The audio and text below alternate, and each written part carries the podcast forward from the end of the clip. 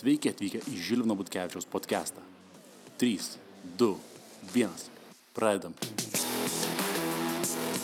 Taigi, 3, 2, 1, mes esame tiesiog eteryje. Šiandien oras fantastiškas, pavasaris e, visų šimtų procentų.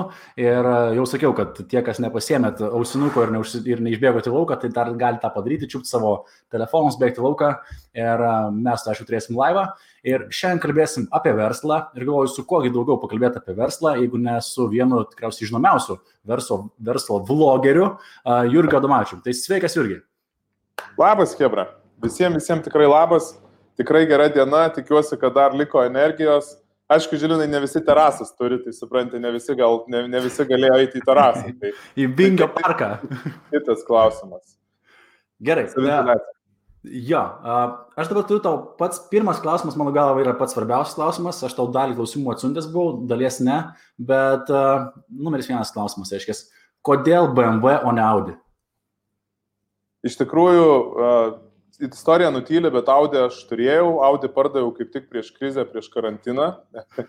tai Audi yra geras automobilis ir tikrai viskas su juo yra gerai. BMW tiesiog galbūt dėl nešamos istorijos. Man tikrai svarbu. Aš tikrai mhm. stengiuosi tiek investuoju į savo prekinį ženklą, tiek vertinu kitų investicijas į prekinį ženklą. Ir mano atveju tai aš tikrai, nu tikrai manau, kad BMW turi tokį agresyvumą, patikimumą ir pakankamai kainos ir kokybės standartą. Tai va čia trumpas toksai atsakymas, nes e, kai Audi stovėtų pastatyta kažkur tai ant šalygatvio, tai visi nu, nesuprastų, o kai stovi BMW, tai sako, nu, va tas BMW. Tai, tai aš vertinu tą jų e, sukurtą prekinio ženklo vertę ir dėl to BMW. Ok, supratau. Ir tu su BMW ir važiuoji ir sportą, teisingai? Taip, aš dabar turiu du mhm. sportinius BMW, tai turiu M3 46 kūzove ir turiu E90 325 BMW kapę važiuoti. O, bet šiaip čempionų tapau, tai TCR klasiai praeitais metais, tai, tai iš tikrųjų, iš tikrųjų aš kaip ir, ir, ir, ir setą esu pabandęs, tai, tai čia toksai tiesiog labai naujas automobilis yra gerai. Mm. Ir, ir, ir gyvenime gerai naujas automobilis, ir lenktynėse gerai. Tu važiuoji, mažiau to triukšmo, viskas vyksta labai ergonomiškai, na, iš tikrųjų labai geras dalykas ir man laimė nusišypsojo pavažiuoti su tuo nauju SET Cupra. Iš tikrųjų fantastiškas automobilis ir pravažiavau labai daug tūkstančių kilometrų. E, sako, kad kiti lenktyninkai per visą savo karjerą tiek nenuvažiuoja, kiek aš nuvažiavau per šitą sezoną, bet tikrai stengiausi, dėjau, dėjau pastangų, kad taptų mano komanda tais čempionais. Nu, super. O klausyk, tau realiai autosportas, žinai, nu, omeny, fainas, tikrai vyriškas sportas, čia man e, tai, tas pats sportas su dviem ratais, tik tais, aišku, e, labiau imponuoja. Ir, kod, žinai, kodėl, kodėl ta, į tą nerį, kame tavo ten veža tai iš esmės, ar, ar, ar e, nežinau, motivacija, nežinau, kurti verslą didesnį, daugiau pasiekti, kodėl tu ten važiuoji? Nes visgi galėtum tiesiog varyti pasivažinėti tiesiog su mašina, o ne būtinai, žinai, žiedai važiuoti. Istorija tai labai trumpa, aiškiai daug kartų mano pristatyta, kad aš atėjau į tą sportą vien tik tai dėl reklamos mano įmonį. Mums reikėjo kažkokių tai renginių, tai pritraukti klientus, o kodėl va aš likau, tai čia jau kitas reikalas. Iš tikrųjų, pirmiausia, mes labai daug ką darom dėl supažintim, ar ne? Ir mm. tas pažintis yra labai svarbu. Autosporte yra fantastiški, sėkmingi, tikslo siekiantys žmonės. Visų pirma, aš manau, kad visi tie know-how, kaip pasiekti tikslo, jau yra pas kitus žmonės ir jie žino. Tai jeigu norit surasti sėkmingų žmonių, tai eikit, eikit pas e, sportininkus ir pamatysit, kaip pasiekti tikslo. Tai yra, tai yra tikrai sistema, grafikas, darbai ir čia jokio, jo, jo, jokio talento, galbūt talentas kažkoks mažas procentas. Tai, tai kodėl aš likau tenai dėl to, o vertinimas yra gerai labai pas kiekvieną žmogų. Tai yra, jeigu darbe labai nesiseka, tai yra galimybė iš tenai atsinešti energijos. Jeigu darbė labai jau gerai sekasi ir ten per daug ir tu gali susisvaigsti ir priinvestuoti, kur nereikia, ar, ar pridaryti, ko nereikia, tai reikia nueiti autosportą ir kai trūksta dviejų sekundžių nuo komandos, taip trūksta, žinai, ir rankytės, kojytas tas pačias turi, o, o tu dviejų sekundžių negali pasiekti. Tai tave labai labai nuramina, labai labai gerai, labai gerai išmoko, kad vis dėlto, nu, dar tu ne, nesi visagalis ir dar reikia pasistengti. Tai toks masažas ego tavo, ne toks, nu kaip čia, pastato į vietą, ne? tai yra dar viena erdvė, kurioje galima dirbti. O iš tikrųjų tai kita vertus, tai yra, man tai yra normalus irgi kaip ir projektas, tai yra komanda, tai yra automobiliai, tai yra reklama, tai yra, tai yra kažkokie tai partneriai, ten, ta prasme, ten daug reikalų ir tie tikrai labai yra įdomus. Ir aišku, kaip ir visur, taip yra, ten yra tam tikra autosporto šeima, yra visokių ten tų niuansų, kaip ir versle, taip ir tenai. Tai Tai irgi patirtis. Tai tikrai rekomenduoju visiems susirasti autosportą ir žinokit, kad keturi ratai tai nėra taip pavojinga kaip du ratai. Bet norėjau klausti, žinai, kaip, omenį, nėra taip pavojinga, nu čia geras, kad tą palėtį, nežinai, aš ten dviejų ratų lenktyniauju ir žiedę, bet kaip va tavo žmona į, į, į, į tavo važiavimą, žinai, nu vis tiek, aš suprantu, žinai, techniškai, lankai sudėti visą kitą, nu bet visko pasitaiko. Tai gerai, tai aš dabar, uh, matyt, vat, mes kaip tik sakom, čia yra tų klausimų, tai aš noriu pasakyti, kad pas mane dabar yra, jeigu taip uh, mano, e, reiškia, asmeniniam gyvenime tai vyksta dideli, didelės permainos. Pas mane yra e, draugė antra pusė, kuri labai smarkiai mane palaiko ir mes iš tikrųjų labai daug važiuojam į kartu. Ir man tas, labai, man tas labai patinka, nes aš labai gaunu didelį palaikymą, ten mums reikia daug, daug, daug papildomų dalykų ir nepražiopsoti, kada tas uh, gritvolkas, kada tas startas, kada reikia jau dėti šalmą, tai, tai iš tikrųjų labai gerai, tai irgi toks laikas kartu ir jis iš tikrųjų padeda gal vienas, vienas kitą geriau suprasti. Nes sako, kai žmonės turi turėti bendrų išgyvenimų, tai čia irgi toks bendras išgyvenimas, mes judam, mes važiuojam, šį sezoną turėjau avariją, uh, tikriausiai pirmas, uh, pirmas čia tam šiaurės Europoje sudaužiau TCR, -ą. nu, taip, aš važiavau trečioje vietoje, norėjau lenkti antrą ir nudūriau ant posūkio pirmą. Tai, nu irgi toks, žinai, tam tikras supratimas mano su streso, to sus, sus, susidorojimu ir taip toliau. Tai jisai suartina, jisai padeda. Ar jeigu taip žiūrėti iš, iš, iš esmės, aš tėvas ir, ir turiu ir įsipareigojimų, ar ne, savo ir buvusiai šeimai ir dabar, tai aš, kai atėjau į autosportą, tai man buvo iškelta sąlyga, aš turiu nusipirkęs milijono eurų gyvybės draudimą. Iš mhm. tikrųjų, ir jisai, ir jisai apima viską, aš moku už jį berots 320 ar 360 eurų kiekvieną mėnesį, dalis ten eina kaupimui, bet didžioji dalis tai eina tai rizikai. Nu, bet kita vertus reikia suprasti, kad aš ir darbe, kai čia tas karantinas mūsų neribojo, tai aš per savaitę nuvažiuodavau 6, kartais 8 tūkstančius kilometrų ir tai aišku, kad ne dienos šviesoj ir tai reiškia, kad per Augustovo mišką kur ten bėgioja tokio dydžio briedžiai ir tu ten, žinai, važiuoji, ryte važiuoji, matai, kaip Mercedes'e sėdi briedis, o atgal važiuoji, kaip Volkswagen Caddy sėdi tas briedis. Na, klausimas, kas tai, pavojingiau, ne, trasa ar, ar Augustovo kelias. Įsiplečia ir, ir, ir varai. Tai, tai tas, tas draudimas ir taip reikalingas ir tikrai, kas, kas dar, kas dar draudimų neturi, tai yra gera kompanija, aš manau, kad tu parekomenduosi, kur gali pareguliuoti, pareguliuoti tos draudimus. Ja. Tai Hebra, Hebra turit pagalvoti apie save ir apie savo šeimą, apie savo įsipareigojimus. Tai, tai jeigu apie tai, tai aš turiu tai padaręs ir man daug lengviau. Bet aš nesu rizikuotojas. Aš, aš tikrai labai ramiai važiuoju. Ir aš, tarp kitko, jeigu dabar eisim prie motociklų, tai aš labai, aš daug laiko praleidau kaime. Tai aš esu važinėjęs ten nuo Stelos Deltos, Rygos, Minsko, Įžo, Javos, ir, ir, ir paskui tik tai prasidėjo ten kažkoks tai Kawasakis, paskui atsirado Yamaha Fazeris, e, pas mane paskui nusipirkau ten e, skuterį 400 kubikų. Tai, ta prasme, aš, aš, aš mėgstu dviratės priemas, bet aš vat, ne tai, ne, buvau pauzę padaręs ir dabar atsisėdau, buvau išsinomavęs, Hebra dabar pradėjo nuomoti Vilniui prieš mhm. gal metus laiko. Tai man jau taip, aš jau taip atsargiai važiuoju, jau taip jau aš į posūkį nebeįsimetu, aš posūkį kaip su mašina sustoju, pasuku ir tada važiuoju toliau. Visas kaifas dinksta motociklizmo tokiu atveju, žinai. Um, klausyk, o, o kalbant apie tikslus, dar nenoriu prie verslo tikslų, bet, bet prie autosporto, žinai, kaip, kaip sportininkas, kokius, e, žinai, savo keli tikslus, ką nori dar pasiekti šitoje srityje? Tai, matai, autosporte labai, labai geras yra tikslas ir labai paprasta įkelti, tai yra čempionatas ir, ir, ir, ir čempionato prizinės vietos. Tai čia labai yra paprasta, mhm. nes e, tai yra geriausias pamatavimas. Kitas yra labai geras pamatavimas, tai yra rato įvykimo laikas pagal, pagal tavo komandos sudėtį arba bendras ir tu tuos visus dalykus turi ir, Ir ten irgi nėra jokio stebuklo, ar ne, čia kaip ir tą milijoną uždirbti, nu, tai tu žinai, kad kiekvieną mėnesį turi atidėti ten po 10 tūkstančių eurų, o kad atidėtum 10 tūkstančių eurų, o tu išleidai dar 2 tūkstančius, nu, tai turi uždirbti 12, ar ne? Tai ir tenai, nu, niekas ten kitaip, kitaip nevyksta. Tai aš turiu tuos tikslus, šiemet aš persėdu į 325 BMW ir važiuoju reiškia individualiai, tai yra sprintas, visai kita disciplina. Ten lenktyniauja. Plus klasė 2,5, nebe dviejų kaip. Jo, ten lenktyniauja visiškai vienodi automobiliai, ten viskas priklauso nuo piloto, man tai yra visiškai nauja, aš nesu stebuklingas e, tikrai pilotas.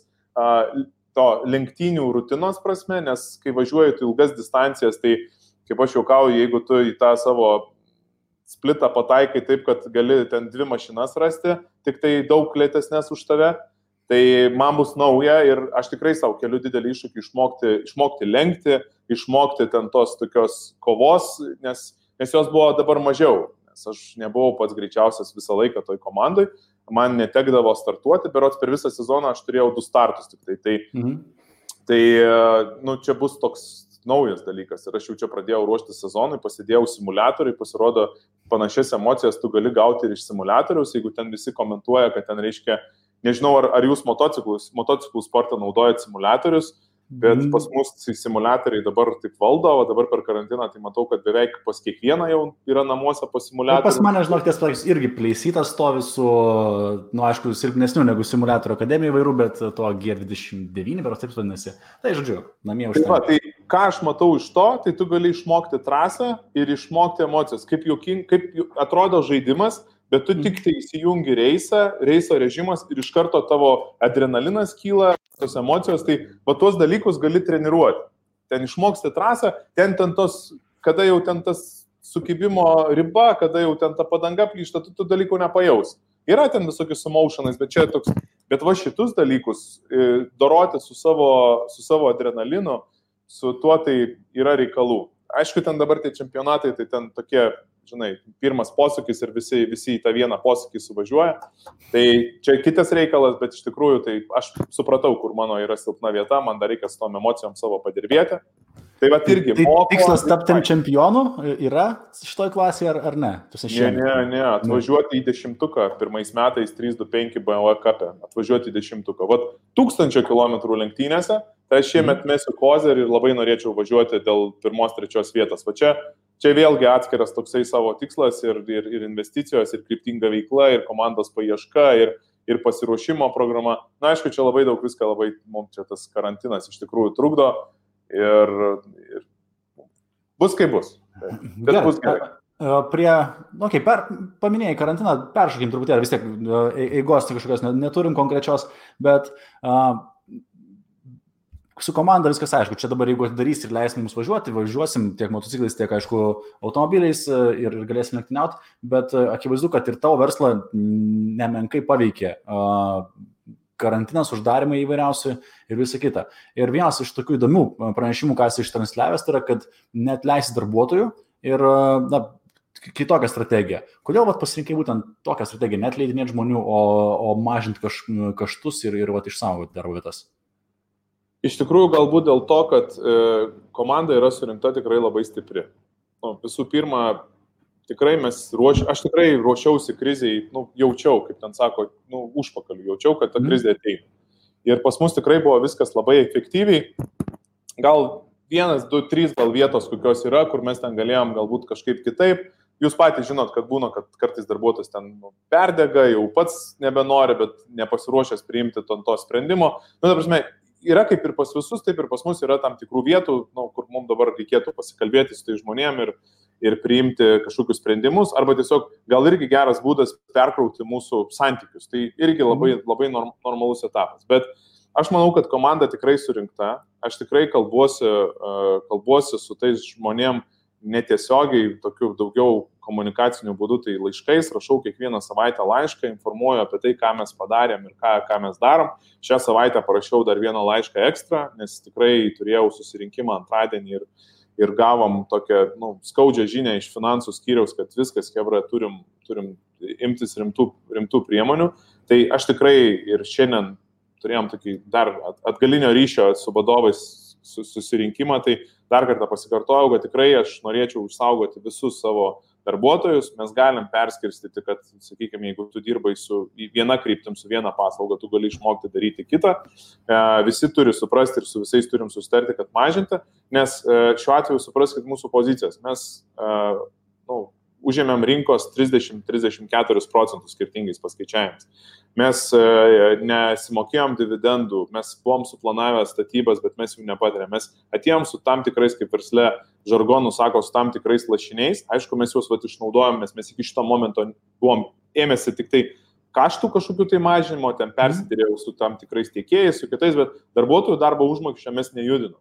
Ir vat mes tik tai dabar, nuo gegužės pirmos dienos, jungiam jau ir darbo užmokesčio sąskaitą režim, režimą, nes uh, mūsų pajamos sumažėjo 43 procentais ir finansų skyriaus prognozėm sumažės iki mėnesio galo iki 50 Ir tai, ką tai reikš, kad gegužės mėnesį mūsų išlaidos viršys mūsų pajamas. Tai vad, e, aišku, gaila, kad iš to darbo užmokesčio visko nesusirinksiu. Tai aš esu nepasiruošęs atleisti, bet yra tikimybė, kad galbūt keli darbuotojai užpykę iš principo ar nesupratę visos tendencijos patys e, nuspręs išeiti. Aš šviežią informaciją dalinuosi, nes aš po to posto tai gavau daug labai, ta prasme, po to dalinimuose gavau labai daug visokių, visokių pasakymų, Tiesiog aš e, noriu irgi replikuoti, kad ne viskas nuo manęs priklauso. Šiuo metu mes turim tokią sistemą, kad jeigu mes esam priversti mažinti darbo užmokestį, tarkim, 30 procentų, tai e, dabar birža šiuo metu siūlo geresnės sąlygas. Ar ten motinystės atostogų. Tai Tai reikia suprasti, kad kažkur norėsi grįžti, kad, kad e, virusas praeis ir pasaulis nuo po metų, po pusmečio kažkas stos atgal į vietas. Va, tai aš noriu grįši. pasakyti, kad valstybė irgi matyt pradės susikaups ir taupys ir supras, supras kad nu, negali daryti tokius, tokių dalykų patys blokuoti ir patys e, siūlyti alternatyvas, patys konkuruoja su tuo pačiu verslu, tai yra, kuriam, kuriam stabdo. Tai, Tai čia reikia suprasti, kad ne, ne, vien, ne, ne vien nuo manęs priklauso sprendimai darbuotojų, o kitas dalykas, tai aš visiems irgi sakau, m, tikriausiai, kad po šitos krizės mes turėtumėm užauginti labai smarkiai savo pozicijas. Realiai, nes tai mes turim visus reikiamus instrumentus. Puikia komanda, puikiai išmanančių savo darbą tiek, tiek e, klientų aptarnavimo vadybininkus, tiek pardavėjus, tiek, sakant, e, muitinės deklarantus, mum, ko mums reikia? Mums reikia tik tai prasilaikyti tam tikrą periodą, kol atsistatys kažkokie tai minimalus tie. Tai, tai va, tai mes, mes šiandien, šiandien uh, taip su, su vadovų komanda turėjom tokį pakartotinį susirinkimą. Iš tikrųjų labai sunkus periodas, tikrai sunkus periodas. Tai jeigu, Hebra, jeigu ne matot iš manęs daug energijos, tai nepykit, aš jos daug nes turiu. Ką, ką tik po susirinkimo, kaip suprantate, nes mes realiai kalbame iš karto po tavo susirinkimo. Jo, jo tai mes, mes vis susirinkinėjom, uh, vis susirinkinėjom, renkamės visus, visus, kaip sakant, skyrius, nes šalių yra daug, skirtingi sprendimai, skyriai visi skirtingi ir turim priimti labai teisingus sprendimus. Tai, tai juos ir priminėjom. Tai ką, ne, ne apie liūdną, davai apie linksmą. Ja, tai e, šiaip apie, apie žinai, vėl, e, realybė, realybė ta, kad nu, pinigai iš dangaus nebyra ir jeigu klientų tu neturi tiek, tai tu nu, turi priimti dėja ir tos sunkius sprendimus, nu ką padarysi, toks, toks gyvenimas. Tu nekartas vėlgi minėjęs apie ir dabar ką tik paminėjai, kad turi vėl protingus vadovus, gerą komandą ir kaip pavyko tau atsirinkti iš tikrųjų vat, žmonės, kuriems, vat, kaip matau, esi patenkintas ir didžiuojas realiai savo, savo komandą, kaip tu atsirinkai gerus vadovus? Klaidų, klaidų metodu. Tai visko buvo, aš buvau ir labai smarkiai prigautas ir buvau nusipirkęs, e, kaip ten sako, to žinai, skazačnik, rusai turi tokį įsireiškimą. Mm. Man tarp kitko, mano visą laiką komunikacijos e, žmonės sako nenaudoti rusiškų žodžių, nes dabartinė nauja karta tu Nesupranta. Rusiškų žodžių nesupranta. Tai kas nesupranta, tai pasakotojus. Tai yra, kada tu mhm. nusipirki žmogų, kuris tau pasakoja, ką jisai padarys, o ne tą, ką jisai padarė. Tai kartais tu taip norėdamas tą įsispręsti ir tau taip skaudė, skaudant, tai tu pasiimi. Tai nu, paskui pasiimi, paskui a, pagal Lietuvos Respublikos įstatymus su juo išsiskiri, susimokė pusę va, audinės ir šitą, ir, ir, ir nieko, ir vėl išmoksti, ir vėl ieškai, ir vėl ieškai iš, iš naujo. Tai, tai iš esmės šit, nu, toks, toks, toks yra paprastas dalykas. Aš tik tai supratau vieną, kad nu, mes labai greitai, kaip čia, priprantam prie to gero. Ir aš matau, kad alkani žmonės e, priiminėja nu, greičiau, teisingiau sprendimus ir taip toliau. Ir aš ką dabar pastebėjau, kad iš tikrųjų mūsų vadovai šiek tiek buvo mano atpalaiduoti. Aš turėjau šiek tiek kitaip elgtis. Ir aš dabar daug labai laiko, kodėl aš taip daug dabar turiu dirbti, aš labai daug laiko praleidžiu dabar išaiškindamas savo lūkesčius ir Mhm. pakeisdamas tam tikrus veiksmus.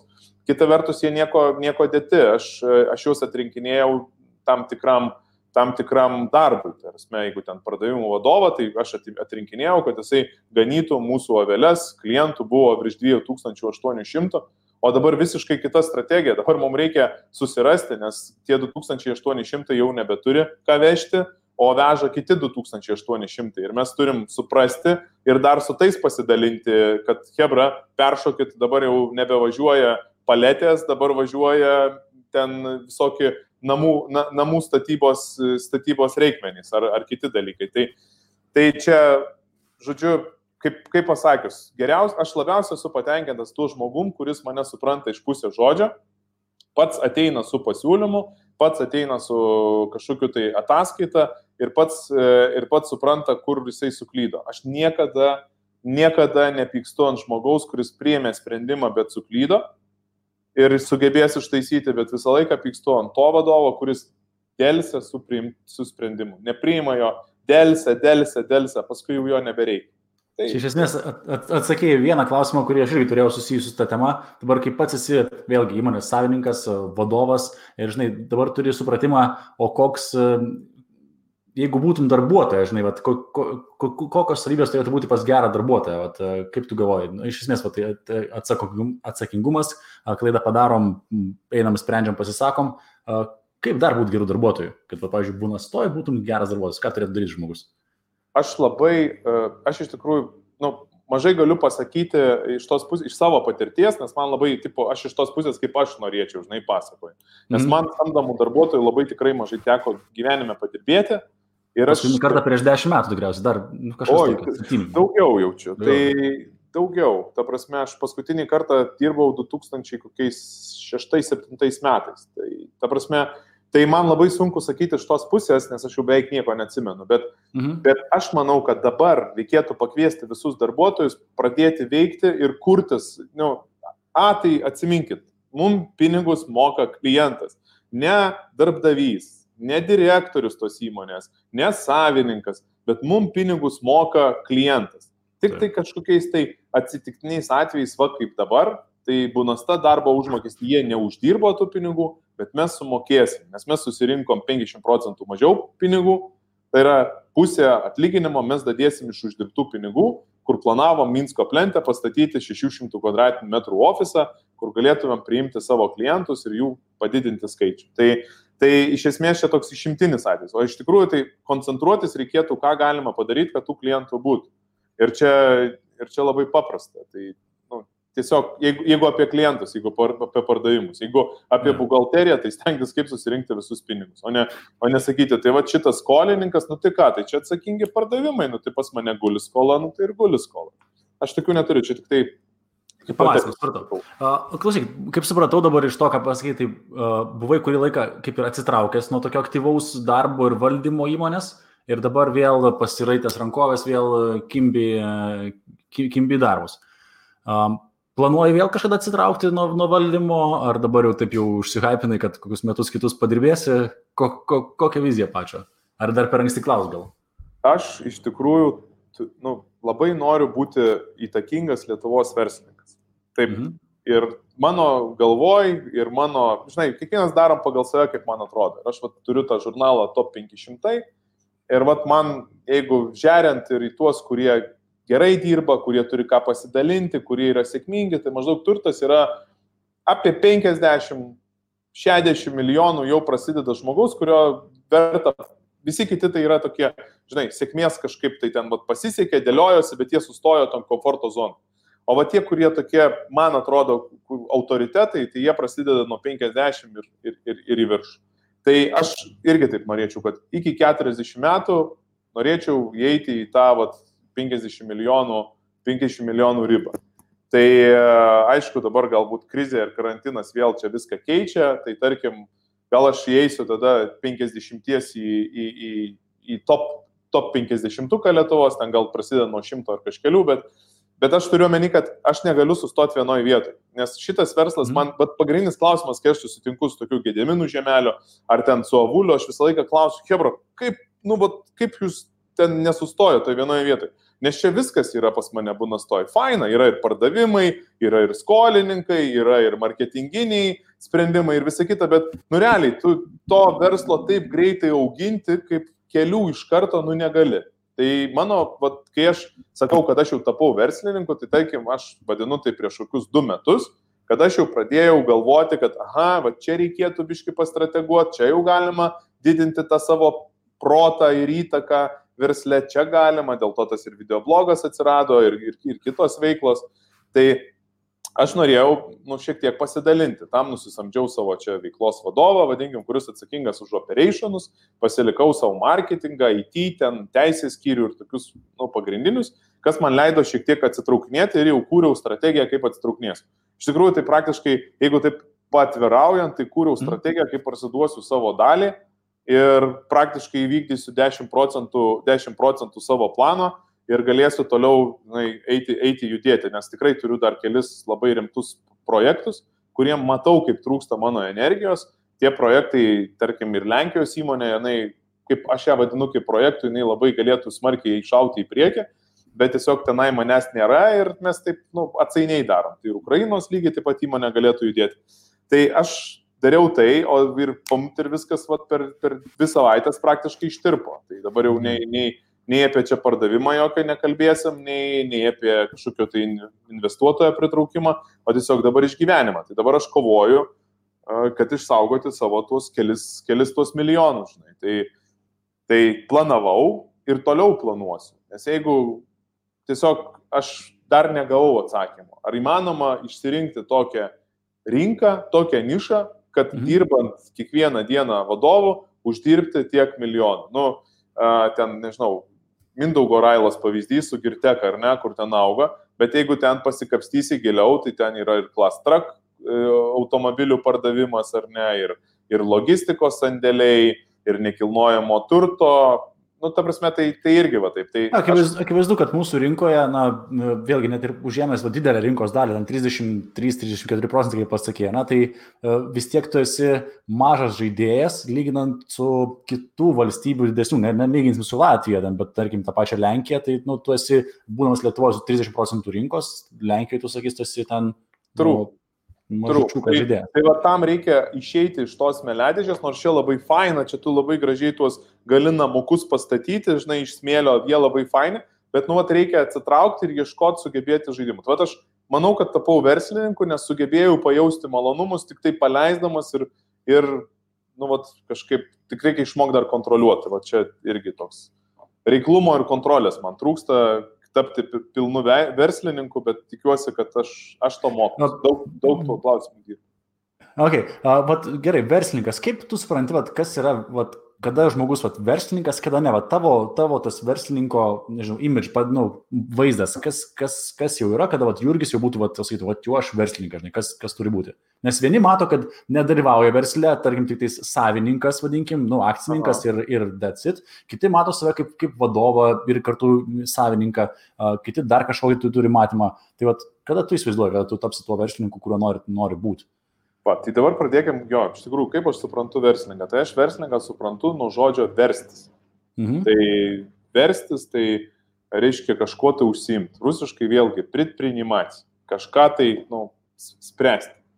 Tai aš mačiau tavo tų klausimų, tai čia man aišku, kad labai daug tu darai tų insightų. Tai aš norėčiau spręsti. Tai mano manimu, tas žmogus, kuris sugeba išspręsti daug, tai vat, kaip mes ir kalbėjom, išspręsti ir muitinės paslaugas sienos kirtimo atveju, ir išspręsti kažkokį tai uh, logistikos ir, ir kitus klausimus, tai jis jau yra toks, va, žinai, tikras, tikras verslininkas pritinimacija, nes jisai turi vadovus, išstatę sistemą ir jisai kaifą gaudo nuo viršutinio, to nuo helikopter view.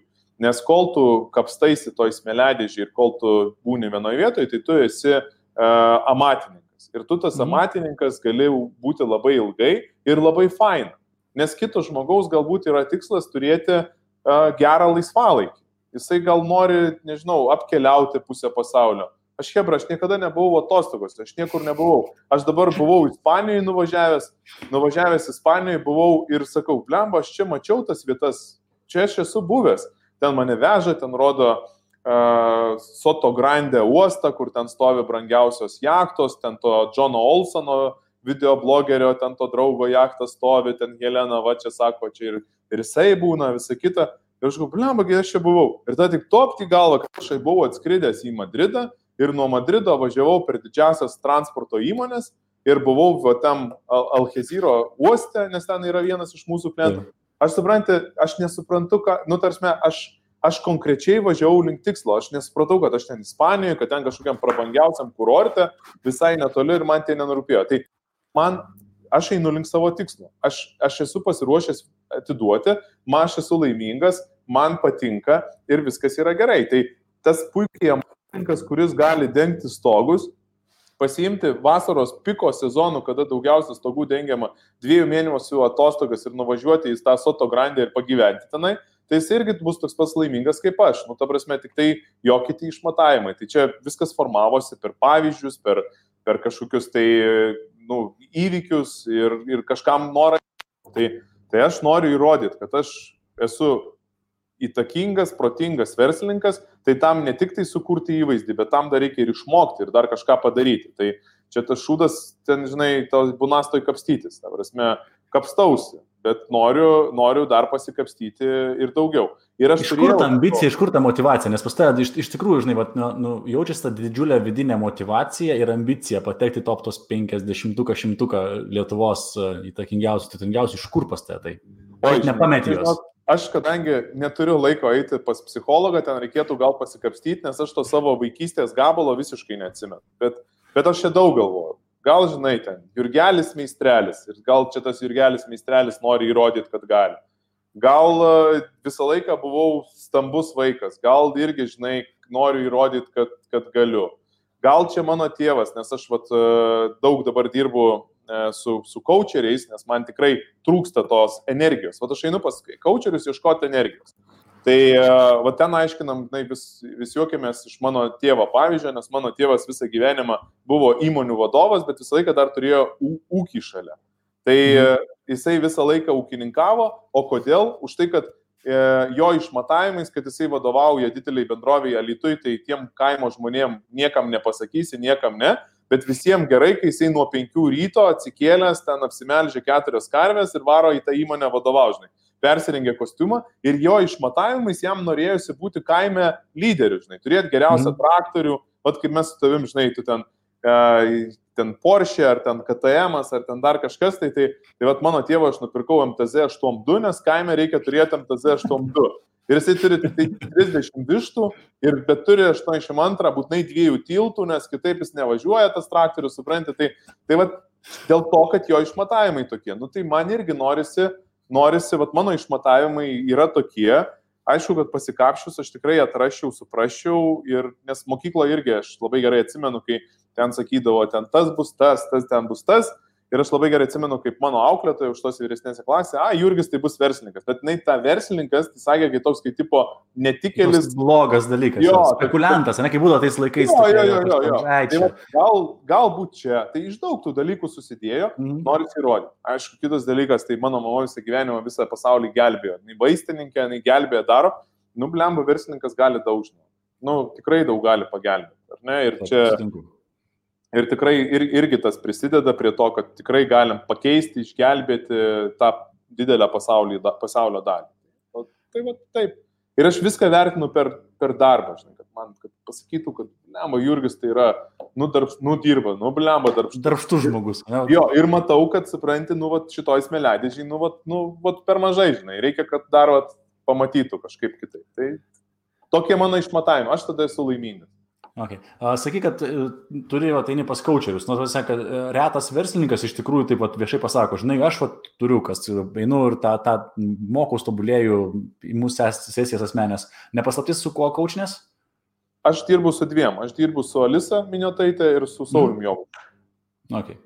Jo, čia Lietuvoje ir, žinomi šitie žmonės. Ir jo, jie yra žinomi. Aš visą laiką dirbu, žinok, su brangiausiais, žinomiausiais, geriausiais žmonėmis taip jau mano gyvenimas lėmė ir tikrai patikėk, aš nieko nepadariau taip, kad jie, kad ta prasme, taip gavosi. Ten kažkas parekomendavo, kažkas Mhm. sutiko ir žiūriu, oh, čia tas pats dėdė, kur, žinai, nuo, nuo knygos, žinai, boso valanda, ar ten, ar, ar Taip. ten žinai, Delfi, Delfi, Delfi savo laidą turi. Ta prasme, ar ten Alisa su Ignus Taškevičium knygas rašo. Ta prasme, taip gavosi, taip susidėliojo ir, ir dažniausiai aš, aš matau, kad reikia labai išmokti gerai pasirinkti autoritetus. Bet žiūrėk, tai, tu sakai, taip gavosi, bet jeigu mes reverse engineerinam viską, tai gerai. Autosportas, kontaktai, tavo ambicijos, noras laimėti, omeny, kad teisingai suprastų Hebra, nebūna, kad tiesiog, kad Jurgi gavosi, žinai, su, su jo vaišu dirbti ar su, su Alisa ar dar.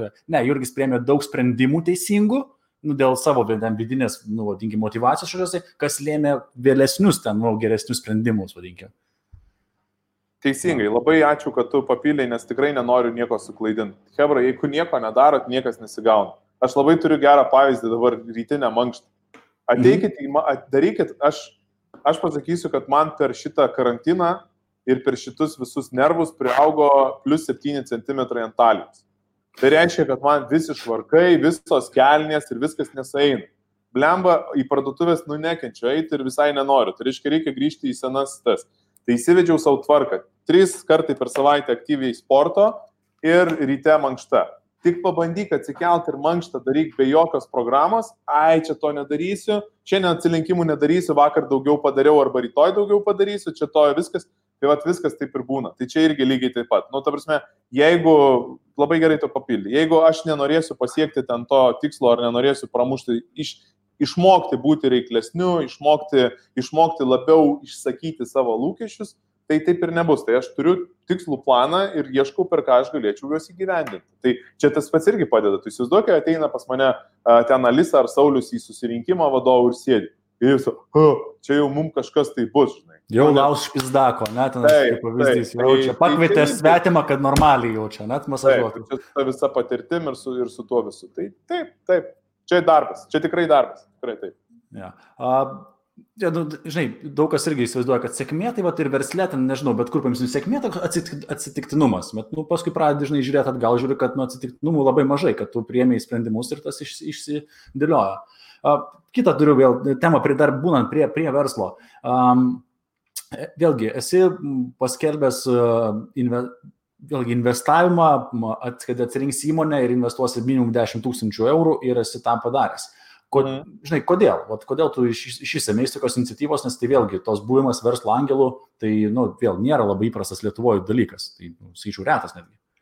Ir čia labai geras dalykas ir, žinok, dabar galvojau net ir krizės metu, nes uh, tiek gavau mm, supratimo apie rinką, tiek gavau tų tokių insightų, tiek gavau tokio šito, kad, uh, aišku, ta prasme, investavau jau į tą startupą tikrai ne 10, Mhm. jau investavau virš 30 ir dar neturim nieko.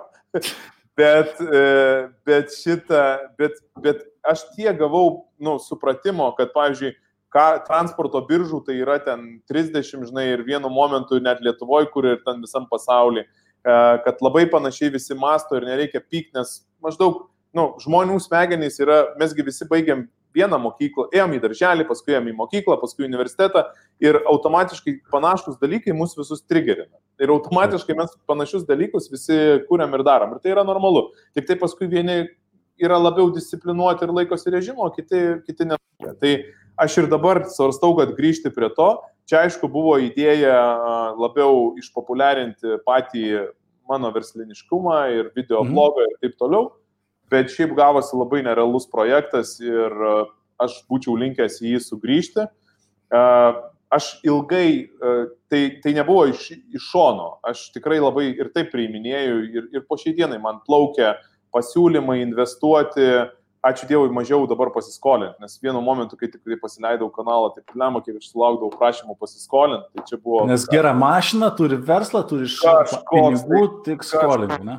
Kosmosas, žinai, kažkoks. Tai, tai, tai dabar, dabar ačiū Dievui investuoti, bet jie labai panašiai skamba. Nu, ta prasme, ten tikrai dažnai. Čia plona linija iš tikrųjų tarp Lietuvo investavimo ir paskolinimo, nes čia tokie, žinai, ar tiesiog duoti gal netgi kai kartais tas tikslesnis būtų žodis, žinai, apibūdinti. Jo, labai, labai geras. Tai, tai šitą, apie, apie, apie paramą tai čia iš vis nekalbam, ar ne? Nes jeigu aš, jeigu aš norėčiau, tai, jeigu aš norėčiau, tai čia, ta prasme, aš tikrai paremiu ir dar, ir va, tuoj grįšiu prie to, bet noriu Mhm. pasakyti, aš remiu, bet aš labiau už tai, kad duoti meškį. Ir man, kai ten rašo iš vaikų namų ir sako, ar jūs negalėtumėte ten mums duoti 400 eurų, mes ten nusipirksim kompų ar ten ar kažką. Kokius kompus už 400 eurų nusipirksiu? Davaite aš atvažiuosiu ir papasakosiu, kad atsirastų vaikam motivacija, planai, tikslai, supratimas apie pasaulį, kur ten eiti. Ir mes šiandien su, su transporto įmonėm keliom kalbėjom, nu, blemba, galvom, nu, vaikų namų tie augi, e, auklėtiniai, kurie baigia, Mhm. nu, nerealūs furistai galėtų būti, ar ne, neturi prisirišę prie namų, sėda iš karto į fūrą važiuoja, mes net čia turėjom, sakom, davai, nupirkim fūras, jie iš pradžių negali pagal kategorijas ten vairuoti, nu, bet gali tą kompetenciją vystyti, gali aukti nauja logistikos karta. Tu galvoji, kam nors to reikia? Ne, fūrų niekam reikia. nereikia. Mo, mo, mo, pamokų niekam nereikia, nes aš suprantu, jie irgi išgyvena iš to. Nu, tos lėšos išlaiko tų žmonės ir Mhm. Bet čia yra labai trumpa regiškumas. Tai, tai nu, ta prasme, va taip yra. Tai dabar grįžtant prie to, aš, aš gaudavau pasiūlymų ir jie ne visi buvo į formą. Prasidėjo nuo to, kad mes pasileidom Bunastoj e, programėlę, kurios pagalba mums vairuotojai turėjo atsiųsti dokumentus. Ir niekas mums negalėdavo, nu nesiūsdavo. Tiesiog programėlė investuota dideli pinigai, padaryta su tokia įmonė į MAS, man atrodo, čia kūrus, jinai ten taksifajam pasidarėm programėlę, sumokėjom tikrai nemažą pinigų sumą, ten tikrai virš 10 tūkstančių ir pasidarėm tą programėlę ir niekas nesiunčia užsakymų. Visi eina į tuos ofisus, mindos lenkščius, geria nemokamą kavą, o niekas nesiunčia per programėlę. Ir aš galvoju, blem, nu kažko tai reikia į tą programėlę. Nu, kaž, nu, prasme, kažką įdėti, kas duotų tą. Ir, žinai, čia man per mano draugus, per ratą pasitaikęs startupas atėjo e, bičiukas sukūręs alkotesterį. Tokį mažą bluetoothinį alkotesterį prisijungia prie telefono, e, žodžiu, ir ten duoda jam uh, randomizų notification, kad laikas papūsti ir menedžeriam atsiunčia, galvoju, buliambu, kokia gera idėja, va, va, ką reiškia startupai, va, ką reiškia papildymas mano esamo biznio, va, augimas. Ir aš pagrėbiau tą vieną alkotesteriuką, paėmiau tą, žinai, mūsų appsą, perlėkiau, kaip tik buvo kalėdos, perlėkiau savo klientus ir sakau, žiūrėkit, kokia gera idėja, jūs dabar žinosit, ar kuris vairuotojas jūsų girtas nebesidaužys jūsų mašiną. Sakau, Jurgi, tu kad durnas, kam mums tos programėlės, mes dabar žinosim, kad Hanoverį, kur veža į Volkswagen gamyklą dalis, mūsų vairuotojas girtas. Ką mes darysim, kaip mes pakeisim tą vairuotoją dabar, suprantate? Tai Ta prasme, Dar blogiau, ne, žinoti, nežinai, galva neskauda, ne, Jo. tai baisu. nu, aišku, aš juokauju, čia, žinai, čia toks juokas, Taip, taip. juokas prašaras, kiekvienam jokia yra, dalis, jokia yra dalis juoko, bet iš esmės, ką aš noriu pasakyti, kad labai papildo tie dalykai. Ir jeigu tu Mhm. kryptingai nusikreipi, tu tame supranti, nes investuoti tai, ką nesupranti, tai čia yra, yra pražūtis. Aš dabar einu apie tą popkorno verslą, tikriausiai matai, kur parsiduoda popkorno verslas už 500 tūkstančių eurų. Nu, kaip Dar pagalvoji- nemačiau, bet nežinau, ar aš jį pirkčiau. Jo, bet, žodžiu, ten e, žmogus reaguoja taip į... Tomas krizę. pardavinėja. Ką? Tomas? Jo, A, tai aš, aš pažįstu Tomą, tos, tai, bet, nu, tai jis nespėjo. Taip, Tas Apie 500 tūkstančių, nu ir aš galvoju, nu blemba, nu 500 tūkstančių, tokį nusipirkti verslą už 500 tūkstančių, nu vat visai neblogai. Nu bet tu nusipirki ir tu, ir tu, ir praktiškai... Neįsivaizduoju, apie maitinimo verslą, tu supratimo turi labai mažai. Kad, kad su- sudegsi. Nu tai, tai va čia, kai šitam erdvėjai tu investuoji ir dar tokias atsargės sumas ir kur gali papildyti, va kaip man atrodė, kaip tas alkotesteris, tai yra wow. Nu ir nuo to pasiūliau čia mano ten komandai, sako, nu gera mintis, davai darom toliau ir pabandykim. Nu ir ten gal išpildymas, bet aš tikrai prie to grįšiu. Ir vat krizės atveju, tai aš vėlgi grįžtu prie tos miškerės. Aš tikrai mielai vėl dėčiau kažką, tai tik tai aišku reikia labiau pasiruošti, mokėti tą e, komunikuoti teisingai, nes ten turėjom, žinai, pykčių, paskui ten grasinimų, kad aš čia atsiunčiau naktį, o jūs manęs neįtraukėt, o mano verslas toks geras, davai, čia, žinai, čia šūdas laimėjo čia koks nors, arba ten, Taip, taip. arba, arba kai laimi ir paskui sako, aš nieko nenoriu daryti, žinai, nu tai irgi taip. Nu, tai toks, žinai. Tai kam siūsti, ne? Nu, žodžiu, daug, daug, daug niuansų. Um, ok, tai uh, paminėjai ir, kad būtent pradėjus vlogus daryti, video daryti, čia pagausėjo visas nu, tada ta dalis. Kodėl tu tą pradėjai? Kokia buvo pirminė, na, nu, kaip čia idėja su, su video vlogu, kodėl pradėjai tą daryti? Dabar jau tos tokios pradinės mes labai toli nuo jos nuėjom, tai gal, Mhm. gal, net ir, gal, net ir, gal net ir iš tikrųjų neverta labai grįžti. nes aš labai norėjau eiti su tuo pas žmonės, kurie yra padarę, išsprendę ir gauti nu, tokį trumpą ir aišku atsakymą, nu, tokius 1, 2, 3 veiksmus. Nu, ta prasme, mm. žinai, kaip ir kiekvienoje įmonėje, man atrodė, kad pas mane trūksta, pavyzdžiui, ten sprendimų pardavimuose, ar ne, ten CRM sprendimuose ir nueini ten pat pas kokį Igną Vosylių, kuris yra nekartą apdovanotas e, metų pardavėjas ir paklausi e, teisingai klausimus, kadangi čia su kamera, ne šiaip koks Jurgelis atėjo, žinai, tai jis tada pasidalina taip, ateini ir panaudoji pas save, pas save versle. Ir man tai atrodė, kad čia, nu, taps turi veikti. Nu, ta prasme, nu, turi žmonės dalintis ir turi duoti ir čia tu tik tai imsi, imsi, imsi ir krausis, o kaip geriausia daryti, ar ne, kaip tu, nu, sėkmingų verslininkų duoti. Tai aš jau sakau, išsirinkai autoritetą, Tik tai reikia išmokti jį atsirinkti. Ir tarai mhm. taip, kaip jisai darė, taupydamas laiką, ne, ne pats savo pinigais vėl iš naujo bandydamas kažką tai, o va taip, kaip jisai padarė. Bet čia toks triki dalykas, labai sunku susitarti, labai, labai nenori kebra dalintis. Žinai, Iš nu, tikrųjų, net ar rimtai nenori dalintis, aš ten, nu, neprašiau, to, nes kam parašau, atrodo, nu, tik gal pora žmonių nesutiko padaryti tokio intervo, kaip kad mes dabar šnekam, žinai, kažkaip paprastai lygiai pasidalina. Nu tai Žilvinai, kelintą tu dabar laifą darai? Ne, tai prieš tai buvau prieš kokius porą metų tą daręs, paskui už metas buvau, tai dabar, ką žinau, septintas jau, nu tikrai dar ne, ne, ne, nu, nu aš, nėra. Aš, aš rytoj įdėsiu šimtinę laidą. Šimtinę laidą. Šim, šim, šimtinę. Ja. Tai, va, aš tokiais kiekiais turiu omeny, kad sunku susitarti, prisiderinti. Mano dienotvarkė irgi nėra tokia, nu, ta guminė. Aš nu, tikrai mm. turiu daug įsipareigojimų ir, ir, ir nuo mažų, ir labai didelių, ir susirinkimai. Vien, aš, aš vadovauju vien tik tai 14, 14 vadovų vadovauju. Tai kiekvienam reikia skirti daug, skirtingai laiko, ar ne? Tai man Taip. vien tik tai tiem vadovam per, per savaitę išeina 60 valandų, vien tik tai, nu, hello, kaip tau sekasi, žinai. Nu, tiesiog, vat, tai už tai čia nėra taip paprasta. O paskui pamačiau, kad, nublemba, man dalinantis reikia pasiruošti tam, surasti medžiagą, su, sudėlioti stalčiukuose, galbūt net, vat, pažiūrėjau, kaip aš dabar dalinausi čia apie, apie pardavimus, dabar dalinsiuos dar ten, tai aš prieš tai visą tai padarau, sugalvoju ir dar, nu, tokį kokybę pakelia mano, ar ne? Ta prasme, tas video blogas man padeda pačiam mobilizuotis ir mhm. iškelti save į kitą lygį, netgi nerenkant kitų. Aišku, kai baigsis karantinas, aš tikrai jau turiu sąrašą, pas ką noriu nubėgti ir paklausti, Hebra, pasidalinkit ir pakraukit. Man po tų video žiauriai daug energijos ateina. Nu, žinai, kai mes einam, aš jau nebeinu ten į Ebitą ar į kitą konferenciją, nu, ten kažkokių labai smarkiai žinių, aš einu labiau tos energijos, nuo tos pasikrauti. Tarsi, kad, nu, kad, kad gauti. Arba jeigu aš einu į kažkokį klubų, veikloje dalyvauju, ten uh, turim ten tokių visokių slaptų verslininkų konsiliumų pasidarę keletą. Tai tai iliuminačiai?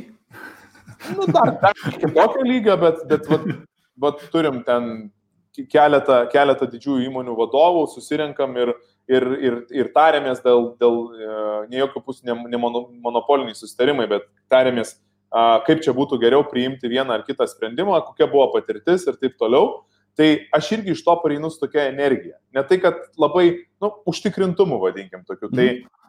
tai nu, vat, vat man, man tas duoda ir, ir aš esu labai patenkintas ir daug dievė, kad dar kažkam tai tą patį duotų, o jeigu dar kažkas ir pataupytų laiko ir pasinaudotų, suras, sugalvotų, kad aš esu autoritetas ir pasinaudotų mano tais tikrais patarimais, o nekartotų tų klaidų, aš manau, kad jisai greičiau taptų milijonierium, negu, negu, žinai, negu man pavyko ir, ir manau, kad manau, kad būtų daug sėkmingesnis, nes aš žiauriai daug klaidų esu gyvenime padaręs ir daug ką pametęs. Tai, nu. Gerai, nu, iš tikrųjų pats, pats užvedė ant, ant sekančių klausimų, žinai, apie klaidas. Tai iš, iš video vlogo supratau, kad, tai, omeny, kad tai dabar tiesi daryti dėl to, kad pačiam yra vertė tame ir norėjau, žinai, vis tiek, tai užima laiko. O sumontuoti video, jį sufilmuoti, sugalvoti temą, susidėlioti užima laiko. Bet jeigu tam yra didesnė vertė, tai kodėl jį nedarius to. Bet kalbant apie klaidas, tai, nes paminėjai, kad esi padaręs jau krūvą. Jeigu galėtum laikrodį atsukti atgal, ką būtum vat, versle daręs uh, kitaip, negu kad padarai visgi? Uh, ne. Nes galvojau, tu čia taip klausi, ką gyvenime, tai... ne, tai galiu paklausti, ką gyvenime, žinai, nors ne, čia, žinai, nu, bet tai davai, žinai, nu, ką. Aš, man, aš juokauju. Versle sakyčiau, kad mano pirmiausia klaida, aš labai lengvai pasidalinau savo įmonės akcijų. Nes aš, mhm. kai kūriau šitą įmonę, Bunasta buvau labai jaunas, man reikėjo kažkokio palaikymo, vėlgi to pačio įvertinimo, nes aš savo akcininkams, žinai, variau nuo ryto iki vakaro ir iš tikrųjų, nu kaip, ta prasme, mes buvom verslo partneriai iki to laiko, o po to, kai aš sugalvojau, kad atsisakysiu jau čia nu, to savo transporto ir pradėsiu užsimti šitų verslų, nu, tai aš taip mielai su vienu akcininku pasidalinau akcijų. Nu, per pusę, 50 man 50, nes, nusakau, tai čia nu, mes kartu, žinai, mūsų čia idėja, varom toliau ir, žinai, ir jisai toks patenkintas, nes aš dieną naktį dirbu, jo įmonę auginu, kurio jis man nieko nedavė. Paskui, kai mums pritruko pinigų, atsirado dar trečias. Aš sakau, blemba, nu tai čia kaip reikia logiškai, žinai, ne jų tą 50 padalinti per pusę, žinai, o sakau, tai ne, tai visi mes turim logiškai pasidalinti, žinai, 30 ant 30 ant 30. Nu tai dabar vienas uh, turnelis dirba, gauna dar, žinai, visokių striškių, kad o kodėl daug išleidom, o kodėl mes čia taip Nu, toks jautiesi, žinai, kaip, mm. kaip, kaip kartais samdomas darbuotojas ir vis tokį nekomfortą turi, o jokios naudos iš to negaunu iš tikrųjų. Ir dabar, žinai, kai ta įmonė pasidarė tokio dydžio, tai jau nieks, jeigu čia būtų niekas, tai tada taip, o dabar jau taip lengvai, lengvai nieko nepapaleisi. Tai pirmiausia, šita klaida, kad nebuvo apgalvota visas įėjimas, išėjimas. Ir aš, kai manęs ko klausia apie partnerius, tai aš labai taip atsargiai, nes Yra labai gerų pavyzdžių įmonių, tikrai aš susiduriu su įmonėm, kur visi ten akcininkai dirba, tada, žinai, tada skirtingos jų savybės charakterio ir mhm. kažkas vieną įmonės kampą paėmęs apima kolektyvo dalį, kitas kitą kampą ir tokia sinergija, tas šauna greitai į priekį ir tu jautiesi ne vienišas. O dabar aš, aš tik tai vienas, žinai, ten ir sakau, va, dabar ten su tuo kolektyvu, tai man skambina e, vienas akcininkas iš namų, žinai, nes karantinė namuose sėdė ir klausia, tai Čia iš tavo darbuotojų girdėjau, kad tu prieimiai sprendimą tik tai žemesniai grandžiai mažinti algas. O tai kodėl ne, ne didžiai, nu, ta prasme, kodėl vadovam nemažinė, nu, čia jis turėjo omeny mane, kodėl savo nemažinė. Aš savo nusimažinau algą nuo balandžio pirmos dienos, nusėmiau savo 37 procentus algos. Dar, dar ne, ne, ne, kitiem net nesprendžiau, pats nusprendžiau, kad savo sumažinsiu, nes uh, iš tikrųjų kažkaip tas karantinas, man tų išlaidų mažiau, aš tikrai galiu savo leisti, leisti šį pagyventi susispaudus ir, ir, ir, ir, ir, ir ne, neišlaidaujant. Tai, tai žinai, tai nu, man, mane tai tas skaudina. Ir aš mhm. nejaučiu tos atgalinio to ryšio. Nu, iš, iš jų negaunu labai norė, aš labai norėčiau, kad mes trys tai uždirbam 3 eurus ir pasidalinom, o ne 1 eurą ir dalinamės iš 3. Nėra tai baisiai, ta prasme, aš nesakau, kad ne, negaunu ten kažkokio palaikymo, negaunu kažkokių sprendimų, negaunu kažkokių dalykų, bet iš tikrųjų tai nu, tikrai sąžiningai va tas. Čia yra mano viena klaida. Okay. Kita nu, klaida. Omeny, kad nėra tokios komandos, kaip kad norėtųsi, kad, kad būtų tarp akcininkų, kada visi, nu, kaip ir pasakai, kad vien, vienodą energiją nori tą įmonę auginti, ar bent jau aiškiai kažkokio tai tikslo, tikslo link judėti. Ne? Jaučiuosi, jaučiuosi neteisingai. Ir aš apie tai su jais kalbėjau, va, to aš mokausi. Tai Mhm. Tai kitas, kitas yra dalykas, tai aš labai greitai pasidaviau su savo transportu. Man reikėjo, ne, man reikėjo nepasirinkti šitos vienos įmonės, man reikėjo eiti va tada. Man niekas nepasakė, kad yra tokie kaučiai.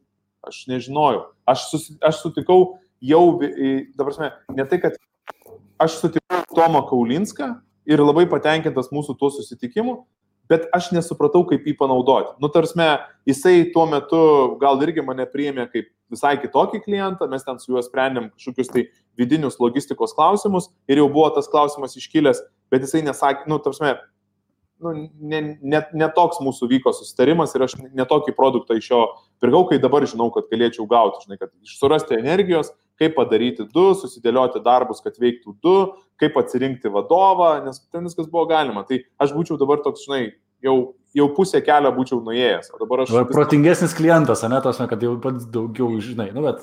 Jo, jo, jo, nes iš tikrųjų tai tie žmonėsgi, žinai, kai klausia, o dabar mes labai daug norim e, investuoti į skaitmenizavimą Ir, ir iš tikrųjų dėl to, kad mūsų klientai reikalauja. Nu, ten, tarkim, e, reik, norma deklarantas padaro deklaraciją per 16 minučių. Klientas sako, mums per ilgai, reikia greičiau. Ir čia negali padaryti, kad du žmonės darytų to darbą. Vienas pradėjo daryti deklaraciją ir daro. Tai mes dabar darom į skaitmenizaciją. Ir mes darom susitikimus ir šiandien va, turėjau su kompanijom, nebeatsiranda to bičio, kuris sakytų, Hebra, aš jums padarysiu. Nu, vat, aš pasiimsiu ir, vat, nu, darysiu, darysiu, darysiu ir padarysiu. Aš labai žinau pavyzdžių, kai tai buvo ir mes ten su kainom esam apsiskaičiavę ir taip toliau, bet bent jau paimtų ir darytų. Tai vat, aš tuo momentu nepataikiau ant kažkokio tai, nu, vat, neuždaviau teisingo klausimo. Ir Tomas, aišku, dabar tai šimtą kartų tai padarytų ir aš manau, kad ir jisai išmoko. Pasikeitė daug, per tą laiką, jo. Ir jisai pasikeitė per tą laiką. Bet va tuo momentu aš per, per greitai pasidaviau, per greitai paleidau tą versliniškumą ir, ir, ir, ir galėjau, galėjau būti jau tada verslininkas, ne amatininkas. O tada man buvo labai skaudu, kaip čia aš apgaudinėsiu. Nu, turiu meni, kad nu, nebūsiu su dviem verslais, nes čia vienam nupirkau reklamos, reikia ir kitam pirkti. Ir man tas galva plyždavo. Mhm. Tai, nu, tiesiog, tai, tai va tokios mano klaidos. O gyvenime pati klaida, aš iš karto čia pasakysiu, nes ne su verslu būtinai susijus ir visiems, nemokėjimas duoti atgalinio ryšio. Aš žinai, taip kenčiu, kenčiu, kenčiu, kenčiu, kenčiu, kol man jau negerai. Ir paskui sakau, eik, žinai, pat. Čia, o, čia tarp vyrų daugumo, žinok, tas yra, kad nu, mes nepasisakom, kada blogai, nu, meniai vyras nuryja ten kažkaip tai tą energiją, nežinau, išsikraunė. Tu irgi kovos sport, sportusgi.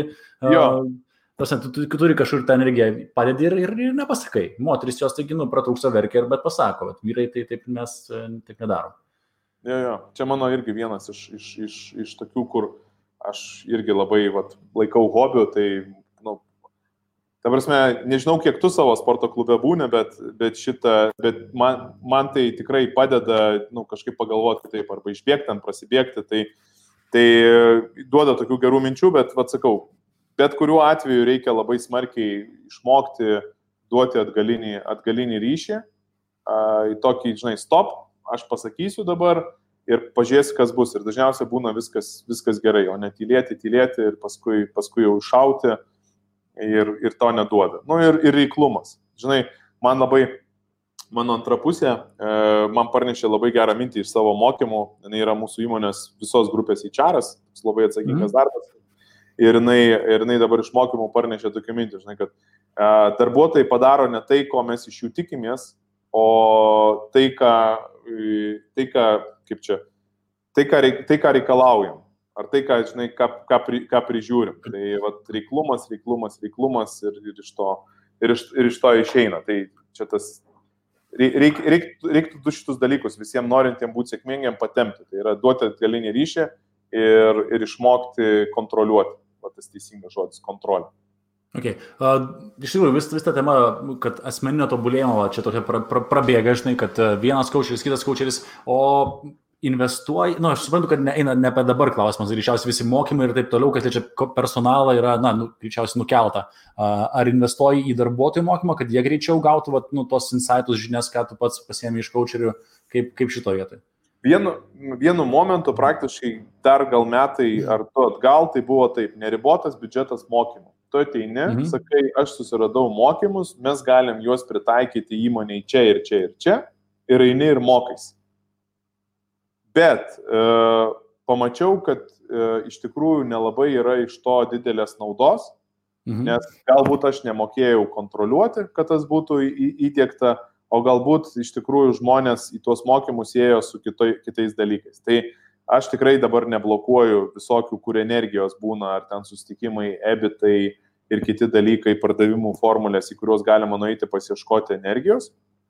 Bet, tarkim, dabar mūsų pardavimai turi apsisukti 360 laipsnių. Čia dėmesio, gavau labai daug komentarų linkedinė, kad kaip 360, taigi apsisuki ir vėl atsisuki į priekį. Tai va, būtent, kad atsisuki į priekį, nes atsisukom taip, kaip buvom 2010 metais. Tai yra, mes turim paslaugą, mhm. žinom, kaip ją padaryti, bet klientų neturim. Nu, jie kažkur važiuoja šalia, matom, kad vyksta rinkoje kažkas, tai bet nežinom kodėl. Tai vad reikia pardavimus paruošti. Tai aš, pavyzdžiui, vienareikšmiškai, čia man, mano e, vykdančioji direktorė, aš čia pati padarysiu.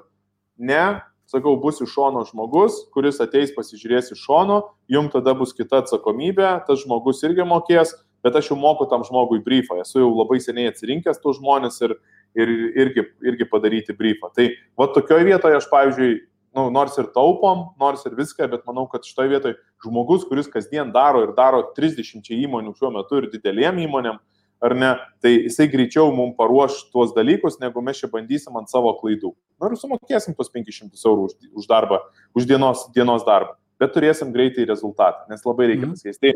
Tai aš į mokymus žiūriu, žiūriu va taip, nes aš pats, pats vadovų tai mokiausi Aš nenorėjau niekada būti vadovu, norėjau būti pardavėju, man labai patiko pardavinėti, bet supratau, kad kai parduodi, tai paskui blemba dar reikia ir įgyvendinti. Ir kol tu darai pats, tai viskas good, o jeigu tu nori jį padaryti kitom rankom, tai vat reikia tų visų technikų, vat, kontroliuoti, e, deleguoti ir kiti dalykai. Tai aš, aš mokiausi, aš mokiausi, labai daug valandų praleidau ir pinigų pas tokį Aleksandrą Friedmaną, tai vėlgi rusakalbis. Mhm. Ir tiesiog nežinau kodėl. Nes, pavyzdžiui, kvėpėjas mano ten buvo tas pats Tony Robbins. Bet, bet vat, kažkodėl man taip susidėliojo, kad vat, gal aš manau, kad vis tiek mes esame labiau rytų šalis.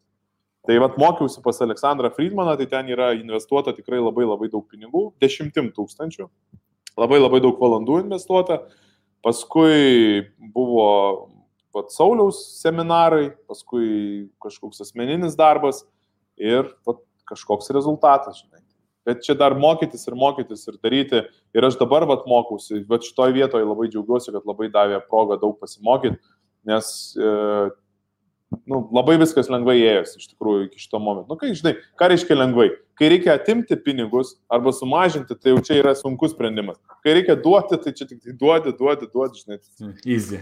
Jo. Šiaip tarp to, to, to, to, ką sakėjai, man patinka pačios Sauliaus jo važiuojų pasakymas, žinai, tarp e, to, kaip čia, pardavėjiško tipo žmonės, verslininkai, kaip elgesi, nors nu, lygiai tokio paties tipo, aiškiai, idėja yra parduoti ir po to nori gauti rezultatą, bet tarp yra visas tas, žinai, e, dalis, kuri vadinasi vadyba, tai reiškia, turi visą tai įvykti realiai, o norisi tiesiog, kad va, pardai ir, wow, jau džiaugiamės, žinai, čia milijonai, šimtukas. Jo, jo, jo, bet aš, bet aš manau, kad tai yra labai sėkminga strategija, nes realiai sukurk tu patį geriausią popkornų receptą, tu jį pasidaryk ir be viso to tu jo niekada neparduosi, nes mūsų, mūsų rinka per maža, žinai, ten kur Rusijoje atsistojus ar Amerikoje atsistojus ant srautinės vietos, tu viską parduosi. O pas mus blemba reikia jau pasukti smegenėlę, kad, kad, viską, kad viską parduotum ir viską padarytum. Tai čia, nu, atitinkamai.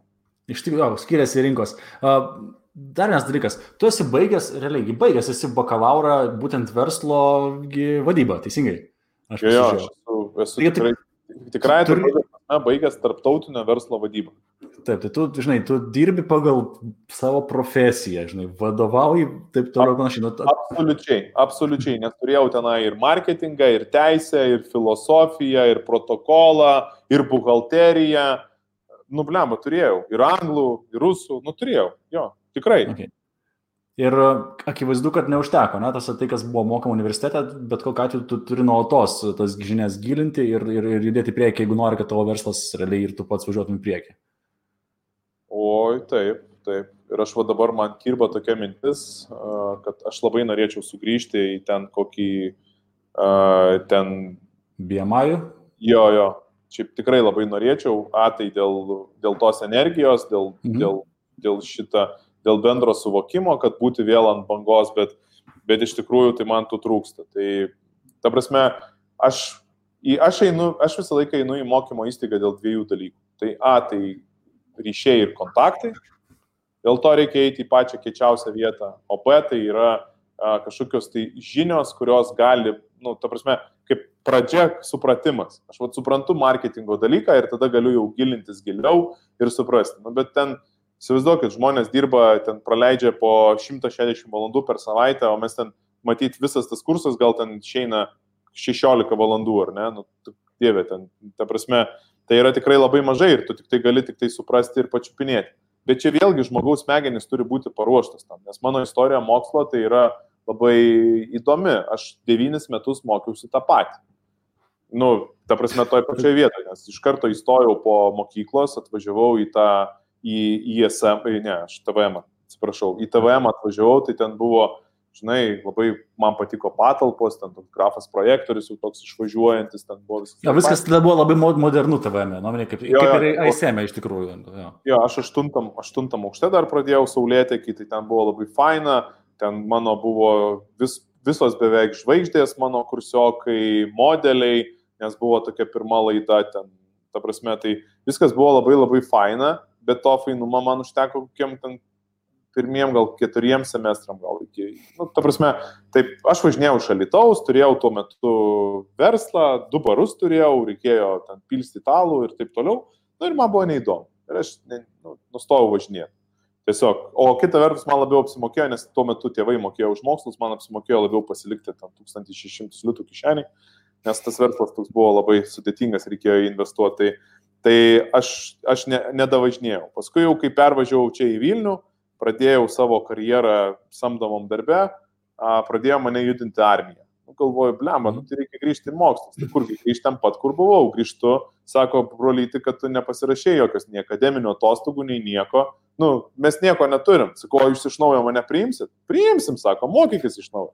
Atsimokiau, gal tris metus ir sus, nusprendžiau, jau, jau buvau nusprendęs, kad eisiu į savo verslą, pradėjau daryti savo verslą ir savo verslas tai pinigais nekvėpė. Iš pradžių reikia labai daug investuoti. Tai tikrai ne, ne tuo metu ir ne, nepabranginti mokslai. Ten, jeigu aš pradėjau mokytis, tai tėvai mokėjo 1600 už pusmetį, tai litų. Tai aš kai, aš, kai, e, aš kai jau pats turėjau mokėti, tai buvo 2400 gal. Tai aš tada nutraukiau, bet jau labai protingai su akademinė sutartim, jau ten viską pasirašiau kaip reikia. Nu ir jau kai atėjo protas, kai atėjo jau galimybės, jau kai pradėjo verslas tas mechanizmas veikti, aš jau grįžau mokytis, o tada man buvo čachros paruoštas. Mano, aš viską geriau, aš viską klausiu, aš viską pats pasiruošiu. Aš diplomą. Realiai, jau kiek tau metų buvo, kada tu pradėjai realiai sąmoningai mokytis? Kaip, tai žiūrėkit, čia netaip jau seniai čia tas ir buvo, čia 2016-2017 gal metais. Tai, lema, čia sunkiai, sunkiai suskaičiuoti, bet, nu, tarkim, tarkim 30, ar ne, link, link 30. Yeah. Tai Kai jau supranti, kad mokslas duoda naudos, ne, iš tikrųjų, kada imi mokytis. Bet aš tada jau irgi buvau pačiupinėjęs, suprantate, jau pas mane ir, ir, ir tais pirmais mokymais aš jau turėjau barą, jau pas mane buvo buhalterija, Taip. jau aš turėjau barą, tai jau man protokolas buvo įdomus, bet aš tuo metu dar nežinau, ką su tom žiniom daryti. Man jos buvo tokia, kaip žinai, kaip papildomas svoris ant manęs, kuris man buvo tuo metu nereikalingas. O jau kai aš jau trečią kartą grįžau, tai jau man buvo labai aktualu, aš diplominį darbą, ką rašysiu, aha, reiškia, tirsiu savo, savo konkurentą, ten yra toks mūsų produkto substitutas ir knygelė, sukurta prolobuota uh, didelių šveicarų uh, masonų, žinai, ir, ir šitą, tai bumta aš ją išsityriau, nu tokius dariau naudingus darbus. Prasme, mokytis pasidarė naudinga ir reikalinga. Ir vėlgi, vėlgi, kursiokai, tai žinai, aš per tris kartus tai kiek kursiokų turiu. Ta prasme, ir, ir kokių Sočiai. fainų žmonių. Ta prasme, tai čia, nu, va taip reikia mokytis. Ir reikia suprasti, ką mokaisi, reikia pasiruošti. Nes ir, ir darbuotojus aš kai siunčiu, aš neturiu matyti laiko jom paruošti smegenim. Nes eiti neparuoštom smegenim nėra ko. Nes žinios ir sugebėjimai tai yra skirtingi dalykai. Mes turim iš pradžių, mes gaunam žinias ir jos turim paversti į, į supratimą, į, nu, į, į sugebėjimą. Tai tam mes turim būti pasiruošę, nes tos žinios ant viršaus jos labai greitai išsitrina, dinksta, jos nereikalingos, jos, jos nenaudojamos greitai labai išdyla. Tai vat mes turim pasiruošti ir eiti mokytis. Tai aš už mokslus, bet pasiruošus. Aš labai gerbiu tos žmonės, kurie įsivaizduoja, aš ten 18-19 metų žino, kad bus tenai teisininkai. Arba bus ten gydytojai. Čia rimta, čia jau yra rimtas žinojimas. Įsivaizduoju, kaip jie sutaupo laiko, nu bet jie kažkokius veiksmus padarė tam, kad, kad jau būtų pasiruošę tuo metu. Tuo metu. Ja, bet didelis klausimas, matai, dažnai būna, kad tėvai būna pripiršę, kad bus tas anas ar trečias ir e, padirba, nežinau, pa- pabaigia mokslus ten 5-7 metai ir padirba tą darbą ir žiūri, kad, nu, tas žmonės nelaimingi, realiai nelaimingi žmonės, darydami tą, ką mokėsi. Ir aš tokių pavyzdžių turiu savo aplinkoje tikrai ne vieną. Ja. Čia, čia, čia, čia kitas reikalas. Nu, čia Jo, labai čia- didelė įtaka iš išorės. Tai vėlgi tam tokiam žmogui irgi labai sudėtinga bus gyvenime kažką tai pasiekti, nes, nu, matai, jisai labai priklausomas nuo kažko. Bet tuo metu tėvai ir atsakomybę prisima jo sėkmei. Tai, Nu, ta prasme, jie ten įsiuntė, nu, tai jis visą laiką, visą gyvenimą sakys, va, aš ten nesėkmingas teisininkas, nes mane tėvai ten nusiuntė. Aš tai būčiau čia sėkmingas būgnininkas. Ir aš, aš, turiu, aš turiu tokių pavyzdžių irgi. Mano, mano klasiokas e, buvo nerealus matematikas, jisai mums tenai matricas jau dėstė 12 klasiai, jisai baigė VU IT ir, ir jisai dabar yra sėkmingas barmenas Lietuvoje žinomiausias, žinai, dabar Amerikoje sėdi kažkur tai Miami. Tai, tai čia, nu, tokie dalykai yra, čia žmogus, bet šiek tiek jį pakreipia ir, ir jisai supranta, kad jisai nori, nori kitą, nori šau daryti, nori būti žinomas daug kitų dalykų. A, Klausyk, pask paskutiniai klausimai ir a, dar, dar iš žiūrovų klausimų užduosiu. Bet a, esi skatinęs žmonės, at, atkalbėsiu jūs nuo, nuo verslo darimo, tu taip sk- skambiai. Kodėl reikėtų, vat, nu, tas, arba kam reikėtų nesimti verslo visgi? Ir a, Aš kaip suprantu, tu, tu, tu esi jau, pra, kaip čia pasakyti, prakeiktas žmogus, tarsi, tu negali be verslo gyventi, nes tau tai yra, nu, žinai, nu, ne, neįmanoma. Čia, čia jau kaip ir dirbsi iki, iki, iki smerkės, ne? Uh, kodėl kiti turėtų nes, nesimti verslo? Tai čia pagal savo tikslus, pagal savo vertybės, e, manau, kad tikrai nereikia daryti tai, kas yra, nu, brandinio. Tai yra tipo verslas, mm. tai, matai, kai mes kai mes su tavim mokėmės, taip verslas buvo blogis, nu, tipo, negerai buvo. Jo, nes spekuliantas, tai čia pin, lopsti iš kitų bėdos, vadinkime, netgi. Verslininkas tai yra, yra kažkoks apgavikas, o dabar kitas brandas. Verslininkas tai yra jau kažkoks tai dievas. Ir ypač, ypač jeigu startupas, dirbu prie startupo, tai jau yra iš vis yra nu, kažkoks tai dievo, dievo įsikūnymas. Nu, bet reikia suprasti, kad tam startupė irgi yra žmonės, kurie puikiai atlieka, atlieka savo, savo pareigą ir jie ten programuoja, ar ten pardavinėja, ar ten ruošia komercinius pasiūlymus. Tai aš iš esmės manau, kad tikrai nereikia vaikytis va to va brendo. Ir dėl to, dėl to aš manau, kad dauguma klysta, kaip ir atsakai, vaikus siunčia teisininkus būti, tai aplinka, mūsų socialinė erdvė.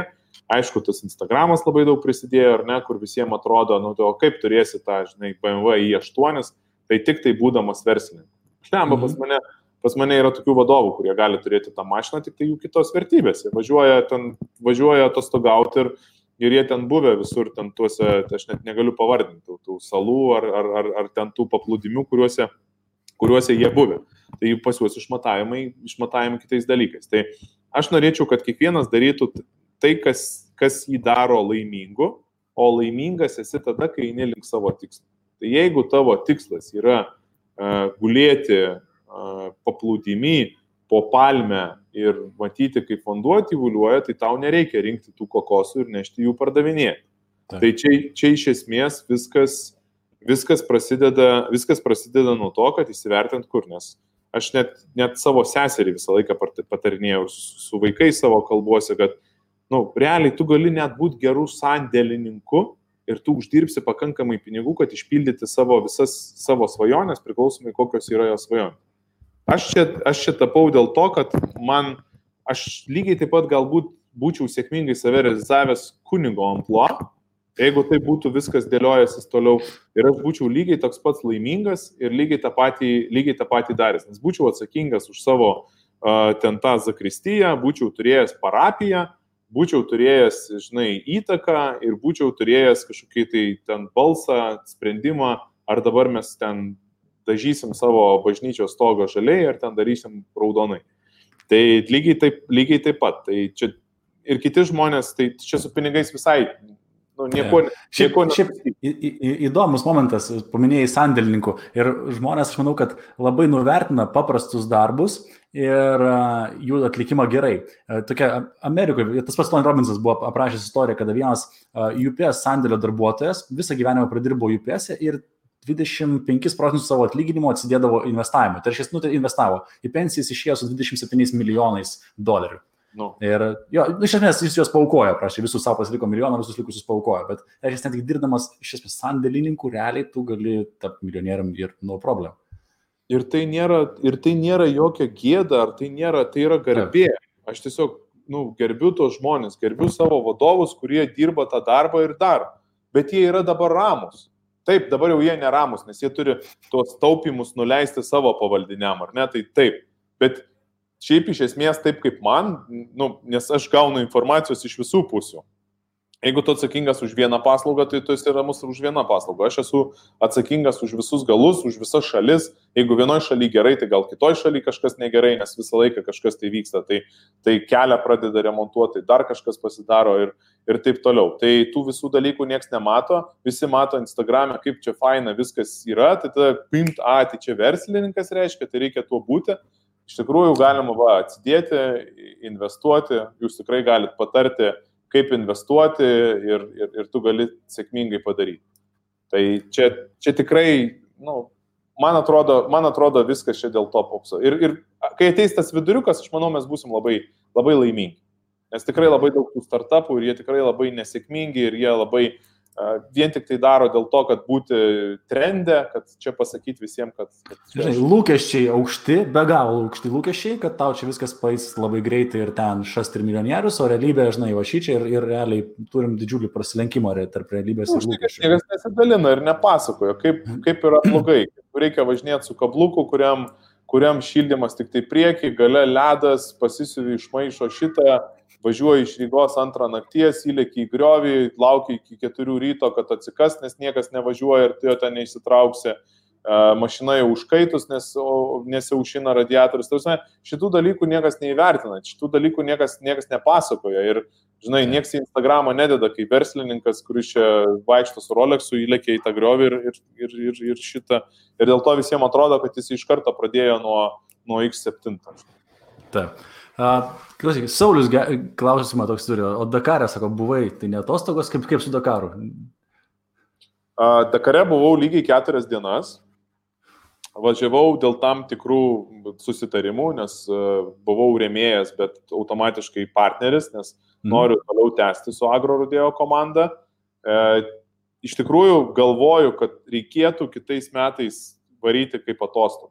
O ten kitas rėmėjas pagrindinis remėjas tos komandos, jisai labai teisingai pasielgęs, jisai atvažiuoja kartu su komanda, turi ten tą vietinį, važinėja per e, apylinkės, pažindinasi su nacionaliniais dalykais, mesga pažintis, ima savo klientus iš to regiono ir važinėja. Va, ta, ta prasme, toks, žinai, easy verslas šitas. Aš atskridau greitai, atlikau savo įsipareigojimus, atidaviau pagarbą komandai ir, ir greitai parskridau ir atlikiau greitai į darbą nes labai tikėjomės, kad Brexitas bus ir bus didelės galimybės, o iš tikrųjų, kaip visada, anglai mus, mus pavedė ir, ir, ir ten niekas, niekas nepasikeitė. Tai, tai čia, ta prasme, tokių atostogų pas mane, kur tipo ale darbas su atostogom, gal dėl to jau ir nereikia, nes aš vat, labai dažnai tokių, tokių pasidarau savo. Ta prasme, aš vat, Anglijoje buvau, skaičiau pranešimą, Tai penktadienį paskaičiau pranešimą, pabuvau visą dieną konferencijoje, pasilikau savaitgaliui, pasivaikščiau pabuvau. Nu, bet, žinai, kaip čia pa, pa, pas, pasišopinau, tai dar neaišku, ar nelabiau pavargau, nežinai. Moterį, čia yra varginantis darbas. Tai dar čia neaišku, kur daugiau tų smegenų lastelių sudega. okay.